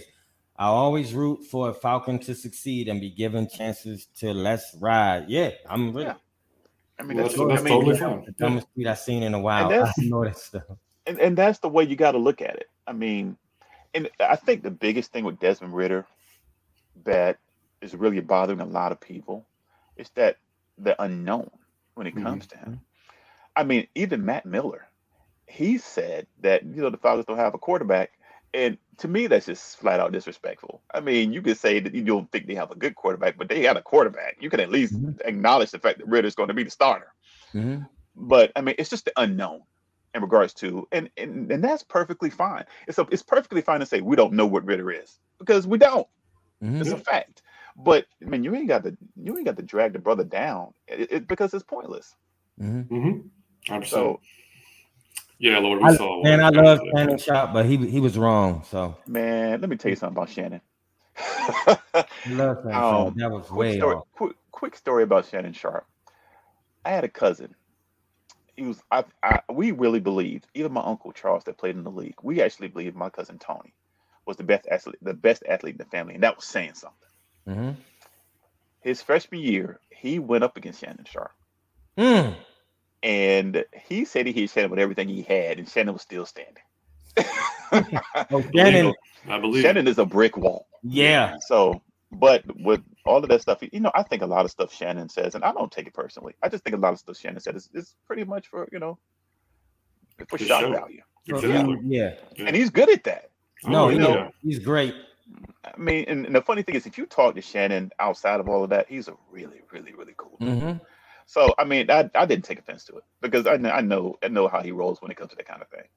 Dog, I man, I'm with JJ. He said I can't. I just wish that they can, man. Um, and I'm not even saying, man, we got several people that those people should be calling just to ask little questions to, like, like man, Ev, Dave, and Savion, Trey. Like, I just wish that they were informed because every time you hear them speak about us, it's always from a place of just total and complete ignorance. Like they don't even know what's going on, and it's But- frustrating. But you know what's interesting about that, and and I hate to even admit this, but the Falcons right now are at a point where eh, nobody really gives them any credit as a franchise because let's be real, it's been a while since they've been relevant. And I got to be honest with you, I've always believed, honestly, that when when a when a when a manager or a general manager and a, and a head coach come in, then they had they they were hired for a plan, they should implement it. You either live or die by that plan, or you adjust according to you know as the years pass. What what soured me to Dan Quinn was that game against Dallas, the most basic fundamental stuff they couldn't do and lost that game. At that Dude. point, I was ready for him to go Mhm. because that's some stuff you should never lose a ball game over. And I'm sitting there thinking, what? I mean, this is football 101. You learn this stuff in the Pee Wee leagues. How do you let that happen? Dude, I turned So off the TV and walked out. I You don't, I- you don't, you you, know- don't jump. You don't know not the touch of onside. What the? F- Yeah. but you know what's funny about it? I was so I was more pissed at that than the Super Bowl. Out and that that's how that's how mm. Because pissed off I was about that. And at that point, I was ready for him to go. I was like, mm, bye. oh yeah. don't let yeah. you hit your, don't let the door hit your ass on the way out. That's where I Mhm. was with that at that particular point. But I mean, like with Fontenot, I mean, you gotta let them implement, implement their plan. Let Ridder do his thing. Yep. Let's see where we go. Because right now, I think he's cooking. You know, what I'm saying? 'Cause I smell it cooking. It smell good. I don't see what he's making, but it smell good. it's so- fried chicken, collard greens. Let me stop. It smell real good. I love it. hmm Let me So get a we're gonna- plate. Mhm. So man, uh, we're gonna hit two quick things: free agency and the draft. Uh, Okay. Your favorite, your favorite free agent signing so far? I'm dying to hear this one. Yeah. Ooh, I cried a little bit with Jessie Bates. Yeah, I was. Mm, Ugh. yeah, But I gotta say, Calais Campbell. I did not see that one coming. Now the Jason Bates one, I you know I had rumblings and, I, and I- and the people that I talked to in Atlanta, I kind of everybody figured that was coming. So that wasn't a surprise to me. Calais Campbell one was a surprise. Now the reason why that's the favorite signing of mine is because it shows me that Terry Fontenot isn't satisfied with what he has up front. And he, and he, he Mm. just keeps pushing it and keeps pushing it and keeps pushing it. And the fact that they taught Calais Campbell to come to the Falcons out of all of the suitors that he had, that's a big thing to me. That's Mhm. huge. So it's him, then Jessie Bates. But like I said, I love the Jessie Bates signing, but at the same time, we kind of saw that one coming. Mhm. That one, that one was because my boy Adam, he had been talking about Jessie Bates before I was. Oh yeah, months ago, months ago. So, you know, he was talking about it months and months ago, and it's like, were they listening to Adam when he was talking about him? Mhm. Because I mean, it just he talked it up so much, and we all started to talk it up to a point where then I started hearing rumblings about. it. I said, "Oh yeah, this that's going to happen." But the Calais Yeah, Campbell one, that one, that one hit me right here, man. Man, I mean, what what the leadership, the experience, everything he's going to bring with that, and still being productive at his age, man. Like it's going to be. productive. I mean, you look- just look. I mean, our 2022 line was Grady, that's, that's just TQ. it. Yeah, and you Yeah. and he could and because of the depth now you have in the defensive line, you could put him on a pitch count, so he can still be effective. Yep. Mhm. That's the beauty of it. So that's why I I, thought that's that's by far my favorite one so far. Yeah, and it's hilarious. I mean, that's what I'm saying. And then these, these that's what makes these grades so hilarious. I mean, like you look at our D line last year: Grady, TQ, Zoe, AK-47, Dalton. Horn, Anderson, Malone. Look at it now: Grady, on on Onyemata, Campbell, AK-47, Malone, TQ, Zoe. Like those guys, we just added Italian Joe from uh from Mhm, Yeah. from Yep. San Diego. So I mean, like you know, the guys last year that were playing important minutes. Like way too many important minutes. Mhm. Those guys are pushed back now. They may not even make the squad now. Yep, so like it's it's going to be like that's and the upgrades are just hilarious. And then what uh, the word the Dansky just said, I just said add Tyree Wilson and watch pockets collapse. Mhm. and, But you know what, Adam, keep Damn that. Look, keep that. Keep, I'm just saying, man. Yo, keep that energy because whatever. And I don't know what it is about Adam, but when he starts bringing this stuff up, they have the tendency to materialize in some way. I'm so telling keep, you, keep pushing the dog. Just keep that's Bill pushing it. Yeah, man. And yeah, yeah. And so when uh, I think Brian's email asked us what, what he thought or what we thought what they're going to do at eight, right? So uh, loo- looking at uh, Terry Fontenot had an interview with Tori McElhaney this week. And he said a few things um, that were, you know, he, he, they're, they're never going to tell you everything. They're going to just give you little bits and pieces, and Mhm. you know, not really say much. But uh, basically, uh, just said the base in the in the draft, he wants to be disciplined, right? He doesn't want to make, uh, he doesn't want to reach for a need. So, and he said, you know, uh, with the free agency ads, it kind of makes you feel more secure, like you know, like you don't have to go reach for that need or that you have. Right. Uh, and one thing, you know, when we've talked about this, Ev, on the show, now with Jalen Carter possibly falling, and whether he's there or not, you know, is that you know, are the Falcons going to pass on him, or would they pass on him? And he didn't say. They she didn't ask him about that. He didn't say anything about that. But he did say we're all flawed human beings, and and he said we have to look at you know, are are are they really passionate about football? Are they really trying to improve? So that makes you think like, okay, I mean, like if if he is there, like that mistake he made may not be the end all be all with it. Well, see, here's the thing that a lot of people have to understand about Jalen Carter, and I've been in a similar situation before. When he showed up at his pro day overweight and and seemingly a little out of shape, there are some things that being waiting for sentencing can do to you, and and not uh, that on top of losing friends, that can weigh heavily on you. You don't Dude. know if you're going to be in jail. You don't know if they're going to put you on probation. You don't know anything at that particular point. So honestly, how can you be motivated to do anything? Now, that being stated, being a professional and showing up at a place that you know you had to perform, it's going to look bad. However, which is why I said that teams are going to have to do the homework with him and talk to him about Mhm. his mindset going in and be clear about where he is. So I think there are a lot of when when a lot of teams talk to him after the fact, they're going to find out that that was really what was you know weighing him down, and he's you know trying to you know get things better. So when you talk about Jalen Carter, if he's there, and I strongly, strongly doubt it, he's going to be he's going to look at it long and hard. Mhm. Because I'm going to tell you right now, if he gets past Seattle, that's different. Because let's be real, Schneider and and and Carroll, they don't make any bones about. They don't have any filter when it comes to that. If you're a talented individual, we'll get you straight. Come on in. So I don't see him getting past Seattle. I just don't see it happening. Yeah. And I've heard rumblings already that he's not going to be. He's not going to make it past the top ten anyway. So yeah. I mean, my uh, yeah, one hundred percent. We said the same thing on the show before, man. That was probably the worst two months of his life. So Yeah. I'm not going to take Oh, what he did, the pro day, all that seriously because, bottom line, you can't ignore the tape that he put out there. Um, you know, Exactly, it's film and no, and um, so yeah, it's going to be up to the team to interview him and see what they think. If that's what they they feel comfortable with him, then that's gonna they're going to take him. You know, so. Mhm. Um, Lord said, I said day one of Arthur and TF that I was giving him three years before I started judging him.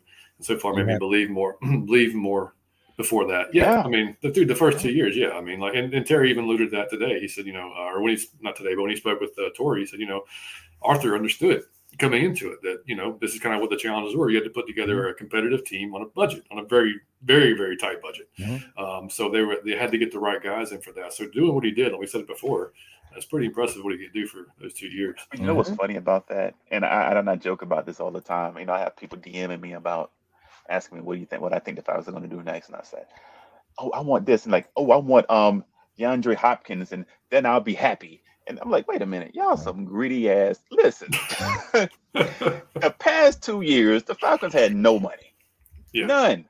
Zero. Now all of a sudden, You they got all the money. You just y'all just want them to spend every last bit of it. Mhm. Y'all just ungrateful. He's Mm-hmm. just brought in Calais Campbell. He brought in Jessie Bates. Y'all just want to be ungrateful. Just ask for everything. Yeah, can't Mhm. get everything. Just be just be happy. Stop being greedy. Damn. Tish said, "Hey y'all, Thomas Dimitroff was really tripping with his contracts and many of his draft picks. He was really crazy. We were in cap space hell. I'm happy with the money moves now with Terry. Uh, but she, here's the interesting thing about Dimitroff. Dimitroff was the GM for so long for a reason. The reason why he was he was GM for so long is for two specific reasons: the drafting of Matt Ryan and the drafting of Julio Jones. Yeah. Those were the two reasons why he stayed GM as long as he did. hmm Matt Ryan bought him loads of time. Yeah. So when he, when he sold the farm to get you know Julio, did as well. But see, Dimitroff's main flaw was the fact that he couldn't draft along the trenches. He was horrible at it. Terrible. I mean, he was God, really, so really bad. bad. at it. So And bad. then on top of it, he going to FA making more crazy moves. hmm He signed Tyson Jackson and Paul Soliai to these huge deals. We want to get we want to get tougher and bigger up front. Mm. Okay. hmm Hmm. hmm. Interesting. And it just and, and Dimitroff is so funny. What was the there was a special that he was on with uh, Rich Eisen. He was like some guy. he could shoot you. That's crazy. Yeah. He just Um, said he just said he could shoot me and I'd hide the bullet case and draft that man. Draft Jalen Carter. that's some serious that that that Yeah. that's some serious love right there. hmm You shoot me, I don't want to be anywhere near you, man. I don't want you on my team. I don't care who you are. All right, man. So what do you uh what do you think we're doing today? Well, what's uh I I well we'll get to me in a second. Well, what do you think? Okay. Um, and- well, see, here's the thing. Um, at this particular point, based on what I'm hearing, that first overall pick is looking to be a defensive pick. Um, who it is will, it will greatly depend on how the draft falls. Because honestly, how Fontenot works based on his, you know, his board and BPA. Mhm. So um, I'm pretty sure he Hey, has his eye man, we on- need some like some inside information that nobody got, man. You gotta tell us who we drafted at eight. So I do know they have the eye on players like uh, Tyree Wilson is one. Um, Okay. Jalen Carter, they are, are absolutely keeping their eye on him. Um, I, I- I'm going to say something, and nobody throw anything at me. But Uh-oh. Bijan Robinson, they're looking at. Just throwing it out there. Don't Okay. don't chill, just chill. Um, Christian Gonzalez is one, and um, I don't know the guy. The guy's name skips me. The uh, the corner out of um Uh, Witherspoon. Witherspoon Yeah. and he's and he's he's on that short list. And another one that's a surprise that I that I heard not too long ago, um, was Nolan Smith. Mhm. So that's a possibility as well. So keep your eye on that because word is that Nielsen loves Smith. Mhm. And um, so I mean, so ultimately everything kind of points to them going defensive on that eighth overall pick this year as opposed to what they've done in years before. So, so who do you personally want as as just you as an individual? Me personally, Who would you take? you know, I'm gonna tell you something right now. If they take Christian Gonzalez, I'm gonna I'm gonna go live on Twitter and sing a little something. Yeah. I think I think all of us want. yeah, Okay. Yeah. because I mean, because of his length, his his physicality, and his speed and his athleticism, him as a CB two Man, across from AJ Terrell, do you know how sick that is? I mean, that's and, and based on how he's you know maneuvered through free agency, to me that would just be like a nice little cap at the top of things. Mhm. I said then that defense, especially the secondary, is looking really, really lethal for quite some Mhm. time. With So- Bates and Gonzalez, Kerry said, "Gonzalez, me please. He can be the first Falcon to wear And- number zero. And I personally believe, and I think Adam agrees with me, um, bringing in Bates is going to make Richie Grant so much. So much better. He- He gonna get to play up. Yeah, he's, I mean, he's going to be able to play in the blocks. He can play the robber role. He can even, he can Mhm. play better in the split safety looks as too. Yeah. Uh, So having somebody like that as a true center fielder allows Richie to do so much. And honestly, for me, when we think about um, the safety group as a whole, that whole safety group looks better with Bates in it. Oh, big time. Mhm. Big time. So I just think Richie Grant's game is going to go all the way up with Bates back there. He's going to be able to do what he does best, and that's just going to be a beautiful, beautiful thing. Oh yeah, yeah. I mean, uh, I've watched a ton on Gonzalez, man. I, I love it's just Mhm. so damn smooth. So just, just yeah. I, he he could easily be a CB one in a year or two. Like he could be that guy type of Mhm. player easily. Um, So, and what and- what's to me, what's going to really determine how to approach the eighth pick is how picks five through seven go. right. We Mhm. pretty much know how picks one through four are going to go. hmm but betwixt because Seattle is a is a wild card if anybody can. I mean, the, the reason why they're wild card is because you know Pete Carroll they love their athletes. Schneider they love their athletes. So Yep. you think about players like Jalen Carter. If Jalen Carter is there, hundred percent, I believe they're getting him. I don't see them passing on Jalen Carter by any stretch of the imagination. Yeah. Then I, I, I um, think the stuff that happened with Jalen, as bad as it was, I mean, the fact that it happened this far in advance, they've got plenty of time to yeah, to talk to talk to him, him. you know, yeah, exactly. And, and, and get and, and get where his head is at this particular Yep. point. Yep. Because you know this guy's about to be a millionaire, and they have to know. Yeah. So, John is uh is uh man Gonzalez uh better than Sauce? Cause you, you were a fan of both of those. Is was Yeah. and I'm talking about just in the college game. Was he equal to Sauce? Is he lesser? Is he better? Kind of, yeah. In the college game, I mean, like they, they, the thing is, they're not thrown at very much in the college game. I mean, like they're really not. I mean, Sauce Okay. was barely thrown at, Gonzalez was barely thrown at. Um, Okay. But there, there's some. I think Sauce is probably a little better at like a, more of a ball hawk type of a, a corner. Okay. Um, okay. But but yeah, no, Gonzalez, yeah, they're they're similar. I mean, let's, Similar, yeah, okay. as far as they're yeah, Yeah, I, I I gave Sauce the edge from Um, Yeah. a college prospect perspective Yeah. for the fact that he was um to me he was he just had better ball skills overall. That's okay. Um yeah. but uh, Christian they're, they're both really good. They're Mhm. both really good Yeah, coming out of the everybody lottery. knows Christian. So so I'm I'm not picky. Bring them. so Travis, yeah. man, because So, Tra- Travis said the Desmond's better hope the superhero. see here we go. Because if not, the smoke is coming. Hey, y'all, y- y'all are so split up. Hey, this is it. it's like Pac and Biggie. Like, man, y'all are crazy. So Travis, I mean, I got to ask, man. Are you, so are you you're rooting for the team though, right? You're rooting for us to win. That's right? I'm, that's what I I'm hope. getting. At. I mean, hopefully See, you are. right? This is what I'm talking about with some people just rather be right than have the team win. Now, Mm. I'm not saying that's the case for him, but based on what we just saw with this comment, it kind of felt that way. Am I wrong? Yeah. I mean, I hope. Yeah, I'm just saying. I mean, I'll be there singing. I will be dancing along to it, man. Gonzo pair with AG with AJ And- Terrell. Uh oh, JJ sitting "Nah, Now, this the lineup. AJ Bates and Gonzalez will be a nasty secondary." And and you and you pair that with how and where this front seven is starting to materialize and where they're going.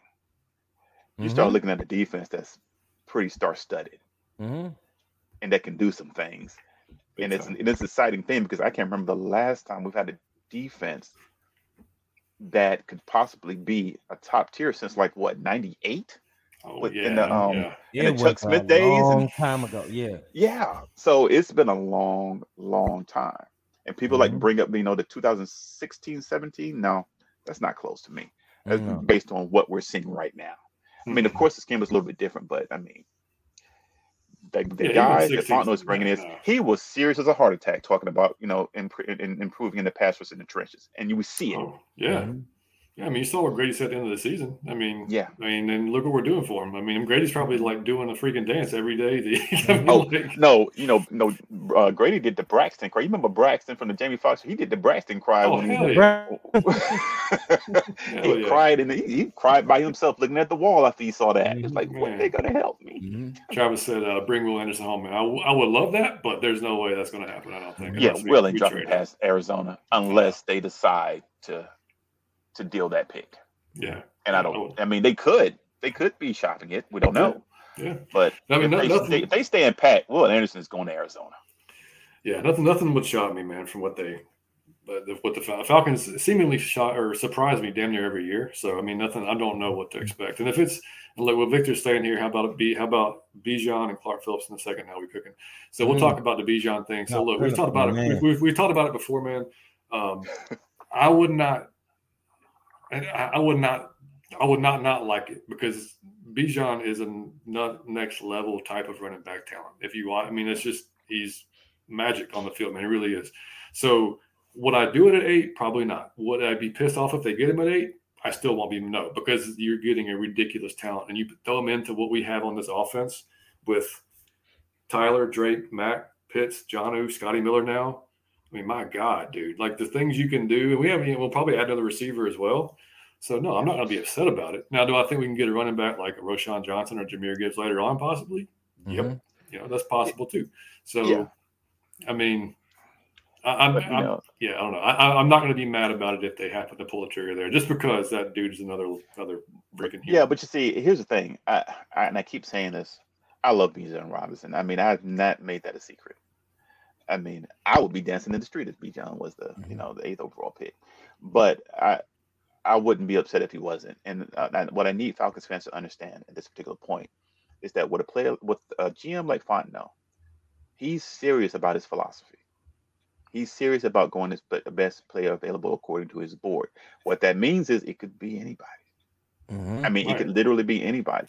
And I, I know people talk about, you know, you know, about the ru- ru- running back position. You know, i- it's just not a premium position. So why would you spend a top ten pick on a, a, a position that's not a premium position? But people that think that are st- are not looking at the talent. That's a Bijan Robinson. He can catch the ball out of the backfield. You can put him at the you can put him at the Y. You can put him at the X. You can put him at the Z. You can put this man all over the field, and he's going to be effective that's an offensive weapon. The same, it's the same thing I said about Kyle Pitts. Because I think because they got Jonnu Smith, you're going to see Kyle Pitts, you know, sometimes going out, you know, in the X or the Z every now and again to go up against corners. Because you know when you got Jonnu Smith, I mean he's a he's a phenomenal athlete himself, and Yep. Arthur Smith knows how to use him. Mhm. So you're gonna see you're gonna see you know Pitts split out wide Mhm. quite often. So for me, with Bijan, I would just I would just be I'm an offensive guy, so I'd be I'd be cheesing for three days straight over Bijan Robinson Pitt because it's like do you know? I mean, think about it. Bijan Pitts, Oh Drake, God, man. Jonnu Smith, uh, what? and he has home run potential as well. Oh yeah. All Ridder has to do at that particular point is just be a point guard. Hey, you go out that way, and I'm just going to pitch Yep. to you and just do your thing. Mhm. Look, and they, and they look, and they and they all run hard. They all run downhill. They all hit you in the Mhm. mouth, man. And if you do it, and if you run the ball like Arthur wants to run the ball in the fourth quarter, you've got a fresh Tyler, a fresh, Oh man, Thank see, you. a fresh Thank C, you. a fresh CP. I mean, come on, the man. defense gonna be. Oh man. Oh my God, man, you get smashed. So Mhm. yeah, I mean, there's no way you, as a fan you can't be upset by it because you're getting a premier premier talent, and I and, and that's like like I told Mike uh, a few weeks ago. I have like because Mike's not huge in the college game yet. He just started watching this last year though. yeah. Um, but uh, he's the best running back prospect I've seen in I don't even know how long, dude. I mean, like it's he's just a different Since cat. Saquon Barkley to me. Yeah, Mhm. It, Yeah. it, has been that long, and Yeah. I mean, his talent is undeniable. His patience, his his contact balance. I mean, there's just so much about this, kid, and he's explosive too. He, I mean, he can get skinny through through tight windows when he's when the vision, the patience. This dude is like Yeah. he's he's truly legit. He's an offensive weapon. Period. Mhm. And you know, Arthur, Arthur Smith would have to be drooling unless you know Fontenot steps in. Up, wait a minute. yeah, exactly. Yeah, So I would be I would be ecstatic about it. But like I said, at this particular point, I'm just gonna be honest. I don't think there's not a pick that they could make at eight that would piss me off. that's where I'm at. I don't think there's a pick there they can think they can make that would piss me off at all Mm. at this particular point. Because they're in a, such a, a advantageous advantageous position from a roster perspective that once they get to that eighth pick, they can pretty much just hit the board and say, "Oh, okay, this is our best player. Let's go ahead and grab him." Mhm. So that's where I am with that. And we going to the Super Bowl. Like that's what the part of that that he didn't say, but he wanted to say. Then we going to the Super Bowl. We we- we going undefeated. We going steamroll through the playoffs, win the Super Bowl. Matt Ryan come out of retirement in the last game, two minute drill, win the Super Bowl out of your Falcon mind. There it is. Man, Super Contra, That's a man. script for your ass right there. Yeah. hey, Super Contra had a great comment here. Can't wait till halfway through the season when all the non-believers convert to desbianity. There we go. We have a new It's one. that that it's it's you know what you know what I got to be honest to see all of this stuff, especially leading up to the season, it's going to be pretty hilarious. Oh, I mean, oh, it- it's gonna be it's gonna be pretty damn funny. I mean, you got Desbianity, you got Desmond, you got Ridder Riders. It's just going to be funny. It really is. He said, I'm going through five stages of grief with drafting Bijan, and the draft is a month away. Jeez. But but you know what's funny? I'll never forget this. Um, the draft draft night, draft day last year, I had somebody tell me, it's like, uh, don't be surprised to see them grab Drake London. Mm. Somebody told me that before the draft even hit. Mhm. and I was like, somebody DM'd me. I was like, I was like, I could see that. So I put on, I put a tweet out. I said, people are probably going to be pretty pissed when they found out what the Falcons ended up doing in 8 Mhm. Yeah. And it was Yeah. so funny when it happened. Eh, I mean, the, they went bananas. Drake London, what? What? And I was like, yep, told you. Because when I heard that, I was like, I was shocked. But then again, I was like, okay, that does kind of make sense because word was was that if Tibbs made it down to eight, he was going to be the pick. Hmm. But they really Hmm. thought that he wasn't getting past. He wasn't getting that far. Yeah. he did. So Drake London was that guy at eight, you know, and they they knew he was going to be there. He was going to be the first receiver off the board. When I heard that, I was like, Mhm. people are not going to like this one. I, I really didn't have much of a problem with it, but I just knew some people were going to have a problem with it. What was funny about it was when they made that pick, wide receivers started coming off the board fast. And they really, really did. So had they waited to round two, they would have been, you know, pretty much getting the, a, a second tier type guy. And it to me, it ended up playing better to them to do it the way they oh did. yeah. Mhm. And they got to lose that, you know, him. Can you imagine how that season would have ended if if Fitz is hurt and we'd have like I mean basically no wide Okay. The the question is, what's y'all's thought on um, Lucas Van Ness? Um, Yep. And This dude is incredibly, incredibly strong and powerful. I when I look at this tape and it, the way he overpowers tackles is ridiculous, and he has a fire about him, and that that goes with his length and his strength that makes you say, okay, this guy is gonna be pretty productive at the next level. And I, I guarantee you that people, are, the people that interview him are ta- talking to him, and, and, and based on how he is and the drive and his competitiveness, yeah, there's a reason why. Yep. Um, he's been talked about in the top ten because I think he's going to be a stud at the next level. I mean, there's a lot he has to work on, especially from his pass move and his hands, because he doesn't really have a, a no a, a menu of pass rush moves. no, he's just straight. But- he just so, but with his yeah. strength and you know his strength and length, I mean, that's a lot to work with, and you know, and that and that'll get him some places just in his in his rookie year until he develops the rest of that part of his game. So I Mhm. like the kid. yeah, Um, um, people, yes, people are going to love him enough to think about him in the top ten. Now, will he be drafted top ten? I don't know. I don't think so. I got a question, Abe. I got a good one for you.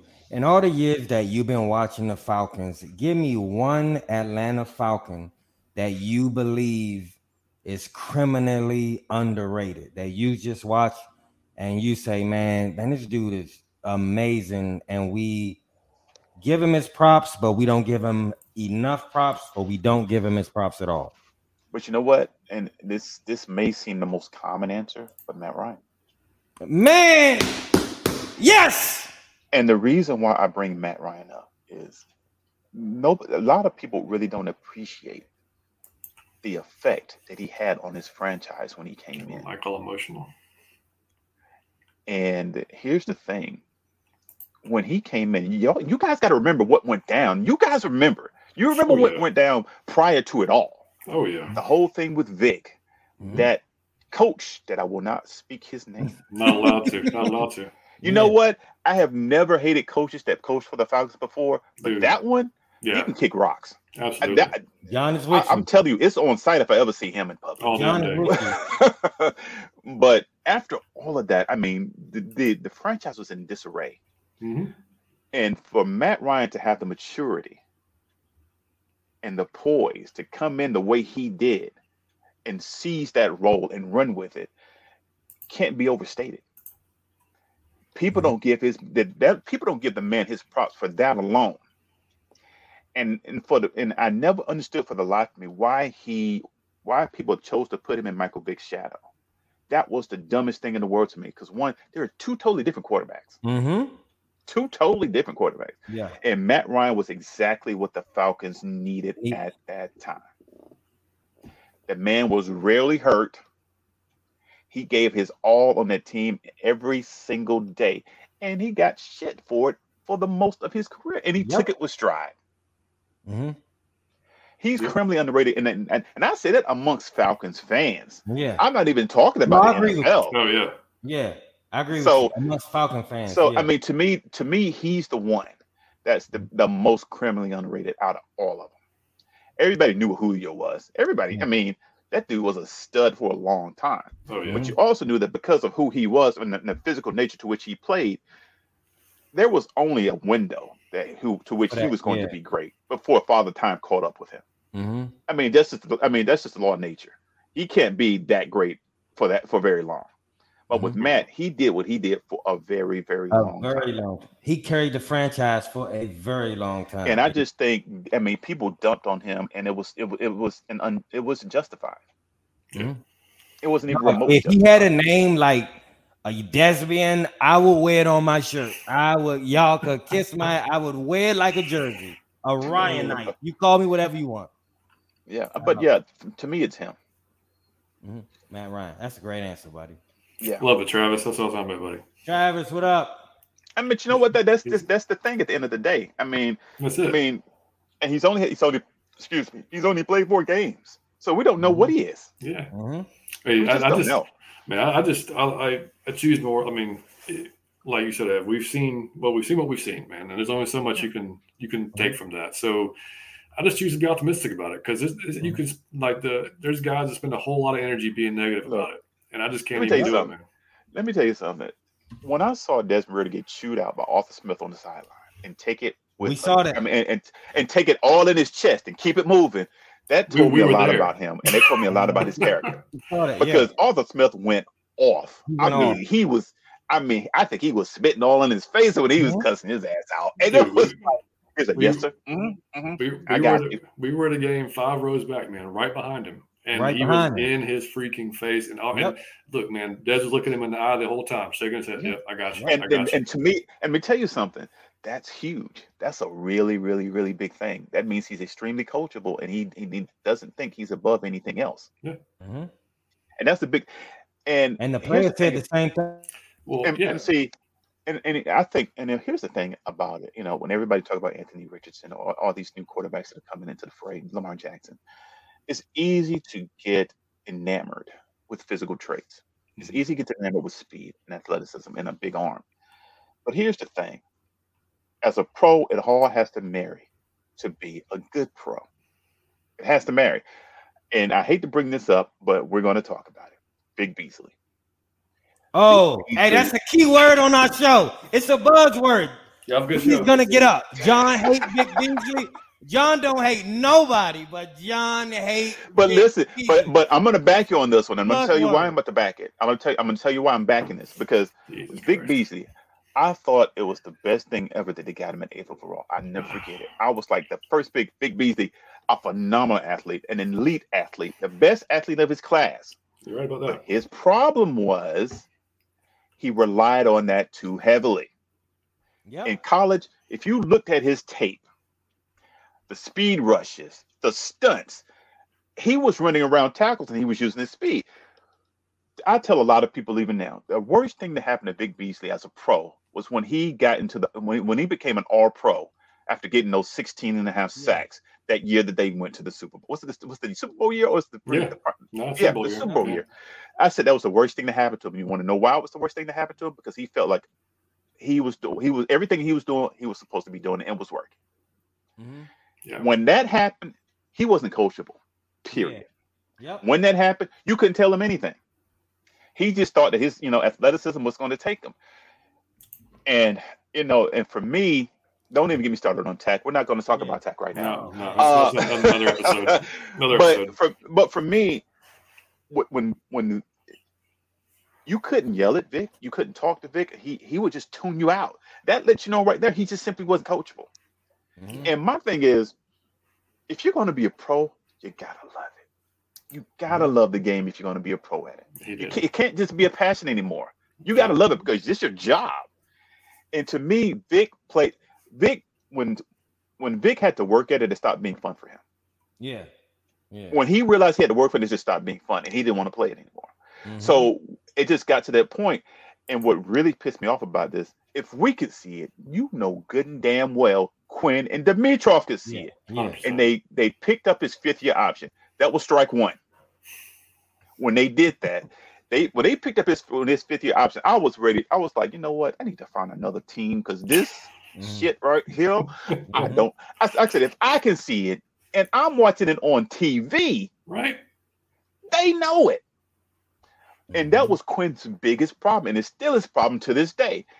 He falls in love with players and he sticks with them through thick and thin. You can't Mhm. do that in this league. Mhm. He's doing it with Takk now. Yeah. He's bringing Takk back. And Takk Mhm. hard played last season. So with Vick, and I, and I say this to say this, at elite athleticism is one thing. Yeah, if you're a great athlete, you have a chance in NFL, but uh, you can't just use that and think you're going to be good at it. No. Mhm. That's why when people fall in love with players like Anthony Richardson or Justin Fields, even, I mean, yeah, they have great traits, and I actually think Justin Fields is going to be a great player in this league. But when you start going off of that alone, you, you're going to set yourself up for disappointment. Yeah. season. Yep. 'Cause You're A gonna be great wrong. athlete does not a great athlete does not equate to a great pro. Mhm. It never does in this league. Mhm. That's why when people talk about Anthony Richardson and his arm and stuff, okay, that's great and all. Yeah. But Dempsey You said, "Why what- don't y'all talk about the real pressure issue? Where the fuck are the jersey numbers?" Uh, you know what, Adam? I've been looking for that every single day. I'm waiting for that Jessie Bates 30 to hit because I'm Mhm. getting one. And I'm waiting to see who's going to end up winning zero. I hope it's just Christian Gonzalez and then we all can be happy. Yeah. But but that's I've been waiting on that one too. But like I said, I mean, uh, being in love with an elite athlete is one thing. But I mean, playing in college, I mean, when you play Division One, Division Two in college, I mean, when you're an athlete like Vick was, Malik Willis, and you know these players, Anthony Richardson, you're going to be, mm, you know, leaps and bounds above some of your competition. And the Mhm. pros, it's not the same. There's You no. I mean, you're not working at your craft, you're not going to last long. Mhm. Yep. Mhm. Laura said once one draft that TD failed, that TF would slam dunk. Ooh, Uh, that's a hmm, good question. That's a great question. I would Probably like to think the one in uh, the tw- I was about to say 2012.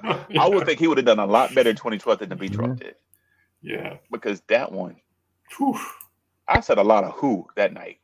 Oh I was yeah. like, who?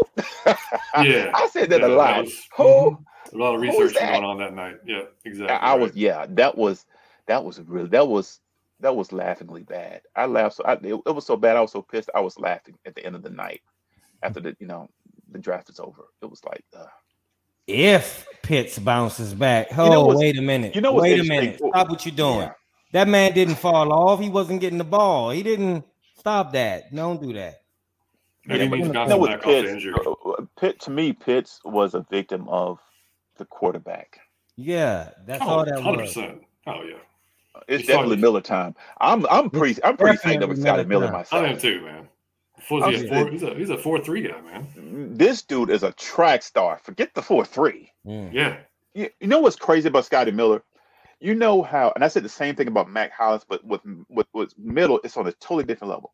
With um Mack Hollins, people talk about you know his speed, and they say he has okay speed. But see, the difference with Mack Hollins is anybody that's run track now, and I used to run track. It, you know, there's your start, the drive phase, then you get to your top end speed. Mhm. um Scotty Miller, he's like that in an instant. He gets, I mean, he eats a cushion in a hurry and he stacks the corner so fast they don't know what hit him. Nope. And if you look in the backfield even a little bit, if you even think about looking, he's already yeah, past you. Yeah, you're toast. Yeah. So so Mhm. with him, his start and his top end speed are like second to none. So when hit when so when you give giving him a free release is like committing career suicide for the most part because that you you shouldn't do that. Yeah. And for me, Mack Hollins, for as big as he is, he gets to stop being a top pe- stop. I'm sorry, top speed in a hurry as well. He's just not as fast Mhm. once he Mhm. gets to top speed, but he does it in a hurry. Mhm. He's up cushions in a hurry as well. But Mack, man, Miller, whew, that dude. It's Miller time. We man, I can't wait on them shirts. Speed. Miller time. And what's funny about him is when you when you watch Miller, even when he when he when he breaks down and he comes out of his breaks and when he sinks his hips, he's he's so explosive out of his breaks. hmm it's crazy how fast this kid is. You know, because a lot of you know there are a lot of species that are fast, but are not very good at the route running thing. Mhm. You know, they're good for you know running those nine routes and those seven routes. You know, you know regular seven, eight, nine routes, and they, they can do those Yep. because you know All of you No, you all either run have the turned post- on Zaccheaus. All of you all have turned on Zaccheaus. How fast? I haven't turned on Zaccheaus. Actually, you know what was funny about Zaccheaus was I actually thought they was just going to wait that whole thing out and just pick him up on the back end of things. I really Same did. Same here. So when they got Miller, I was like, wait a minute. Yeah. All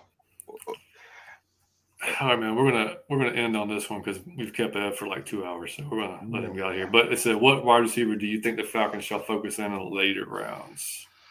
Hmm. Um, that's a very interesting question Yeah, I mean, there's because I've looked at a lot of them. yeah, Um, and you know, this wide receiver class is pretty deep.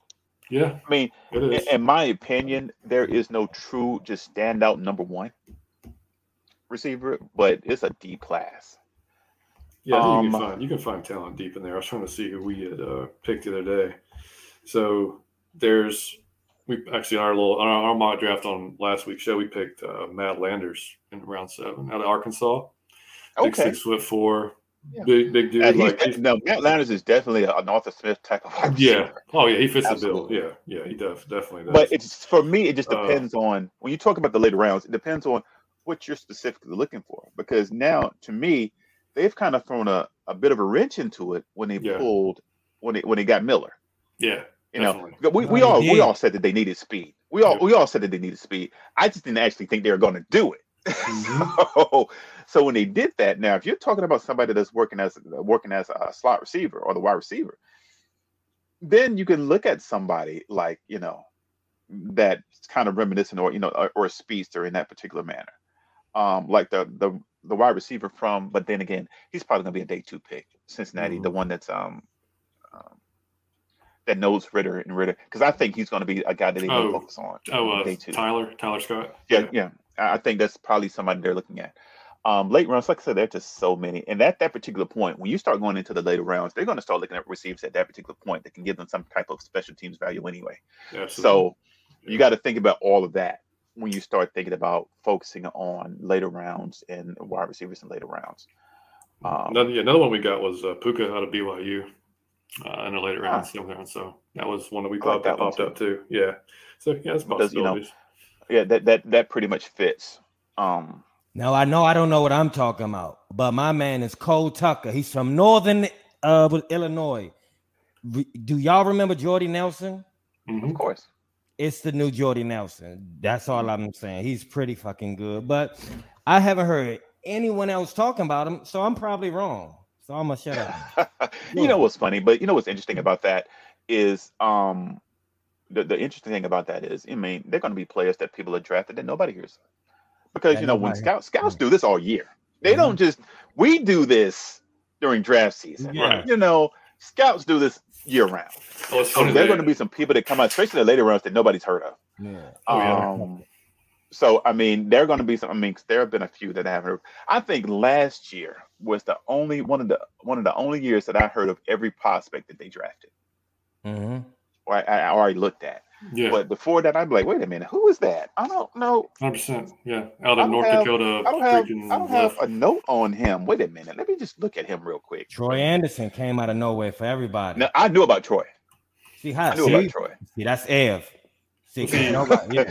But but see, Troy. I mean, Troy. Troy came out of. In Montana State, this dude was everything on that team. Yeah. It was hard the not to know linebacker, the him because quarterback, the running Right. back. he was everybody. Yeah. So you with him, you were pretty much betting on his traits and his Mhm. and his athleticism than anything because he was Mhm. just completely raw at the linebacker position. Because Mhm. I think he only played that full time his senior year, and you could tell he was raw at it. I mean, because with his Mhm. spacing, how you know how you know and his and you could tell his instincts were lacking because he just hadn't played the position long Mhm. it, for me, it it was one of the things because he's so smart and because he's so driven, it's called, and because he's so competitive. I felt like his ceiling was going to be really high once the right coach got him, and the right coach has him. There you Absolutely. Frank. Bush, Absolutely. right? The right coach has him, so I believe that Troy is going to be. I think he's going to be a monster. Yeah, me too, man. Especially yeah, when it- next to Elliss and whoever else they add. Yeah, that's gonna be Last question. The last question. My man Ev, do we have a window to win a Super Bowl, or am I out of my Falcon mind? A window right now, no. I do think they have a window in regards to when they should be a playoff team, and that needs to start now. Yep. Um, the way I see it is now this is just me. After the first and second years, both Terry Fontenot and right, exactly, and both Fontenot and Arthur Smith came into a really, really volatile situation. not only did they have an aging QB and an aging wide receiver, but they had a cap situation that was absolutely horrid. Mm-hmm. So there was a lot that had to be done to just clear this clear the slate and get them to a point where they can actually build the roster the way they want. Mm-hmm. So to me, that was the year. To me, this is the start of it all. Okay. To me, this is where it starts because you you had to give Fontenot a chance to put the team in a position where they could get the you know the quality players and get the, the roster the way they wanted to get them. And honestly, I gave them a, a, a mulligan on year one because Fontenot was hired after Smith. So Yeah. Fontenot had to come in as a GM. He had Mhm. to get to know his staff. He had to get to know his scouts. He had to get to know his head coach and what the head coach liked. And the, the, the whole coaching staff and what they were going to buy into in regards to the culture and how the team was going to be constructed before hitting the draft. That's why I didn't I what I didn't mind the call I didn't mind the Kyle Pitts pick at 4 Mhm. because in his position, you need to go for a no-brainer at this point. yeah. You need to have a player, period. You don't go in there and say, "Oh, well, I don't know what he wants," and then because, like I said, you just get to know everybody. You just just give me a ball player. Let's get let's get Kyle Pitts a call of the day, because at that particular point, you just have to do that. Now, year two, you know, you're still trying to build a team, but you're on a budget, and at this particular point, you got to hope you're drafting well and you're developing talent. Last year was a pretty good draft as Mhm. opposed to the first one. I thought the first one was, you know, it, it was kind of um, iffy, but at the same time, like I said, it was his first year as GM, and he's still trying to get to know everybody. The second year, he did a, he did a much better job. So for me, this is the way I see it. Year three and year four, they have to submit themselves as a playoff team. Now, what we see out of Ridder this year tells me what further they have to do in regards to making themselves a Super Bowl contender. Okay. To me, I can start determining that window after this season is up. Okay. So that being That- you stated, can be happy about that. 2024 to 2026, they should be start. They, they really should be in that that that talk of where they're Super Bowl contenders. That's where I think they need to be at that particular point. you heard it from Ev. There you go. We winning the Super Bowl in five years. He said it. I You didn't see how I say just took something he said and ma- and made it my own. Hey, uh, but but hey, yeah, based um, on Ev, man, everything, before we leave, Ev, I just have to tell you this, man. Um, it's a trait that you have that I respect so much, and I truly had to tell you. All right, um, you don't, uh, especially um, but even pros on TV, man, they cannot talk about a player without bringing up um the fucked up part about his personal life Yeah. or something he did or his uh mistake, his like low point.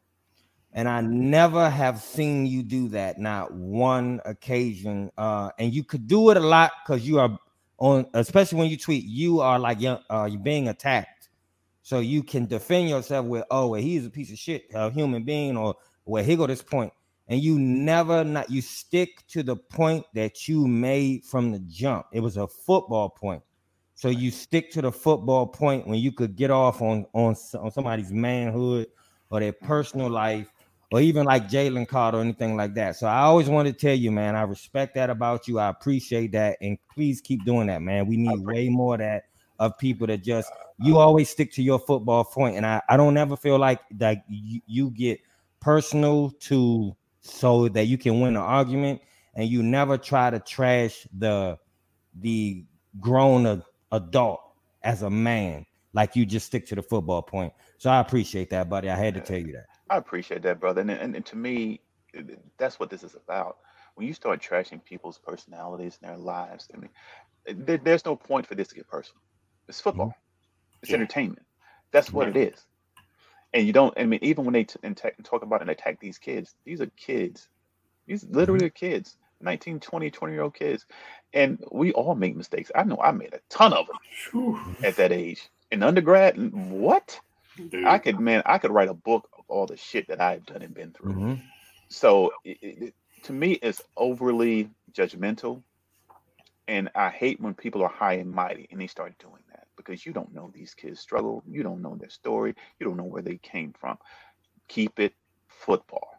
And Period. you do you do a great job of that buddy i i love you for that i really do I appreciate yeah, it, brother. Love you. Absolutely, man. Yeah, and uh, Travis, real quick, he said, "How are we comfortable with a, a strong safety position?" We kind of hit on a little bit earlier, man. Um, I think we'll know uh, this year because, like we said, Jessie's going to do a lot for Richie. Mm-hmm. So uh, Richie yeah. should he should flourish. So uh, mm-hmm. We'll, we'll, know pretty we'll know pretty quickly how that's going to work out. And Tisha, what do y'all think everyone said when MM went back to the sign after he threw that ball into the abyss in Carolina? I don't think they said shit. I think they just got there. He probably said, Sorry, man. I, yeah, that's on me. oh man. Um, all right, man. Yeah, man, buddy. Thanks so much for joining us tonight. Thank man. you. Yeah, thank you, man. It's been so much fun, fellas. I'm glad I was able to do it with you guys. It's been a blast. Oh man, gotta do it again thank for you, sure. Man. Yeah, man. Absolutely. So tell everybody, man, where they can find you on Twitter and what you got going on, man. Yeah, um, I work right for the Falcoholic. I'm especially um, I'm pretty much one of the draft specialists there. You can find me on the Falcoholic at any point. And my Twitter handle is Everett underscore G07. Follow me and for a lot of rational football taste because I am, if nothing else, rational. Hell yes, absolutely, man. That's the next. That's that's where I mean we've been following you for longer than we've done this podcast actually. Mm-hmm. But um, but you know once we got kind of going and we got you know we met Dave and got him on a few times and just it's we've made some awesome connections, man. So it's just nice to have another one and nice to have you on, man. So it's been um, great with you guys, and we're going to definitely do this again. Oh heck yeah, absolutely, man. So oh, actually, um, you know what? Um, our hundredth show will be on the nineteenth. So you got to pop in for a few minutes. Oh, without it, doubt, I'm here. Yeah, all day. Yeah, it, we're, we're gonna I mean, Dave. I think Dave's coming by, and we'll have um, Adam probably gonna come by. We'll have a. You bringing nice Dave? Oh man, I don't think I'm coming. I'm sorry. I love you, Dave. Hey, my man. oh, it's hilarious, man. But um, anyway, yeah, look, guys, we, we, y'all hung out with us for two hours. We appreciate y'all, man. Thank uh, you. Hit hit that like button for us. Make sure you hit the subscription. Go tell a friend, family member, man. Go uh, check us out, and uh, we'll keep on going and doing what we're doing. Uh, we're gonna be back on Saturday this week. We're having a special little Saturday show. Mm-hmm. Um, so we're kind of we're doing this so we can line our shows up to hit 100 before mm-hmm. the draft mm-hmm. because we're actually going to live stream the draft uh, that night. So we'll have some fun with that too. Again, Ev, welcome to come by on draft night. We'll be sitting here watching. So oh um, yeah, I'm coming in too. Yeah, yeah, I have a lot to discuss. absolutely, absolutely, yeah. So um, guys, you can check us out on Twitter, out of your effing mind. You can email us at atlfalconfancast.gmail.com like Brian did. Brian, appreciate you again, man, for sending that Thanks, email Brian. in. Um, TikTok. You can. Uh, Mike's got TikTok going on. Oh, I Make sure yeah. y'all follow that. Uh, he's got. I got some, some stuff coming this week. Some, yeah, it's gonna be good. We've got some good stuff coming this week. If y'all like the ten stages video, y'all like what's coming up. So, yeah. Um, so uh, again, man, we appreciate y'all for joining us tonight and listening on Spotify, iTunes. If you're on listening to us on Spotify or iTunes, drop us a five star review. Helps us grow on those platforms as well. So that's it, guys. Man, appreciate y'all. Ev, again, thanks again, buddy.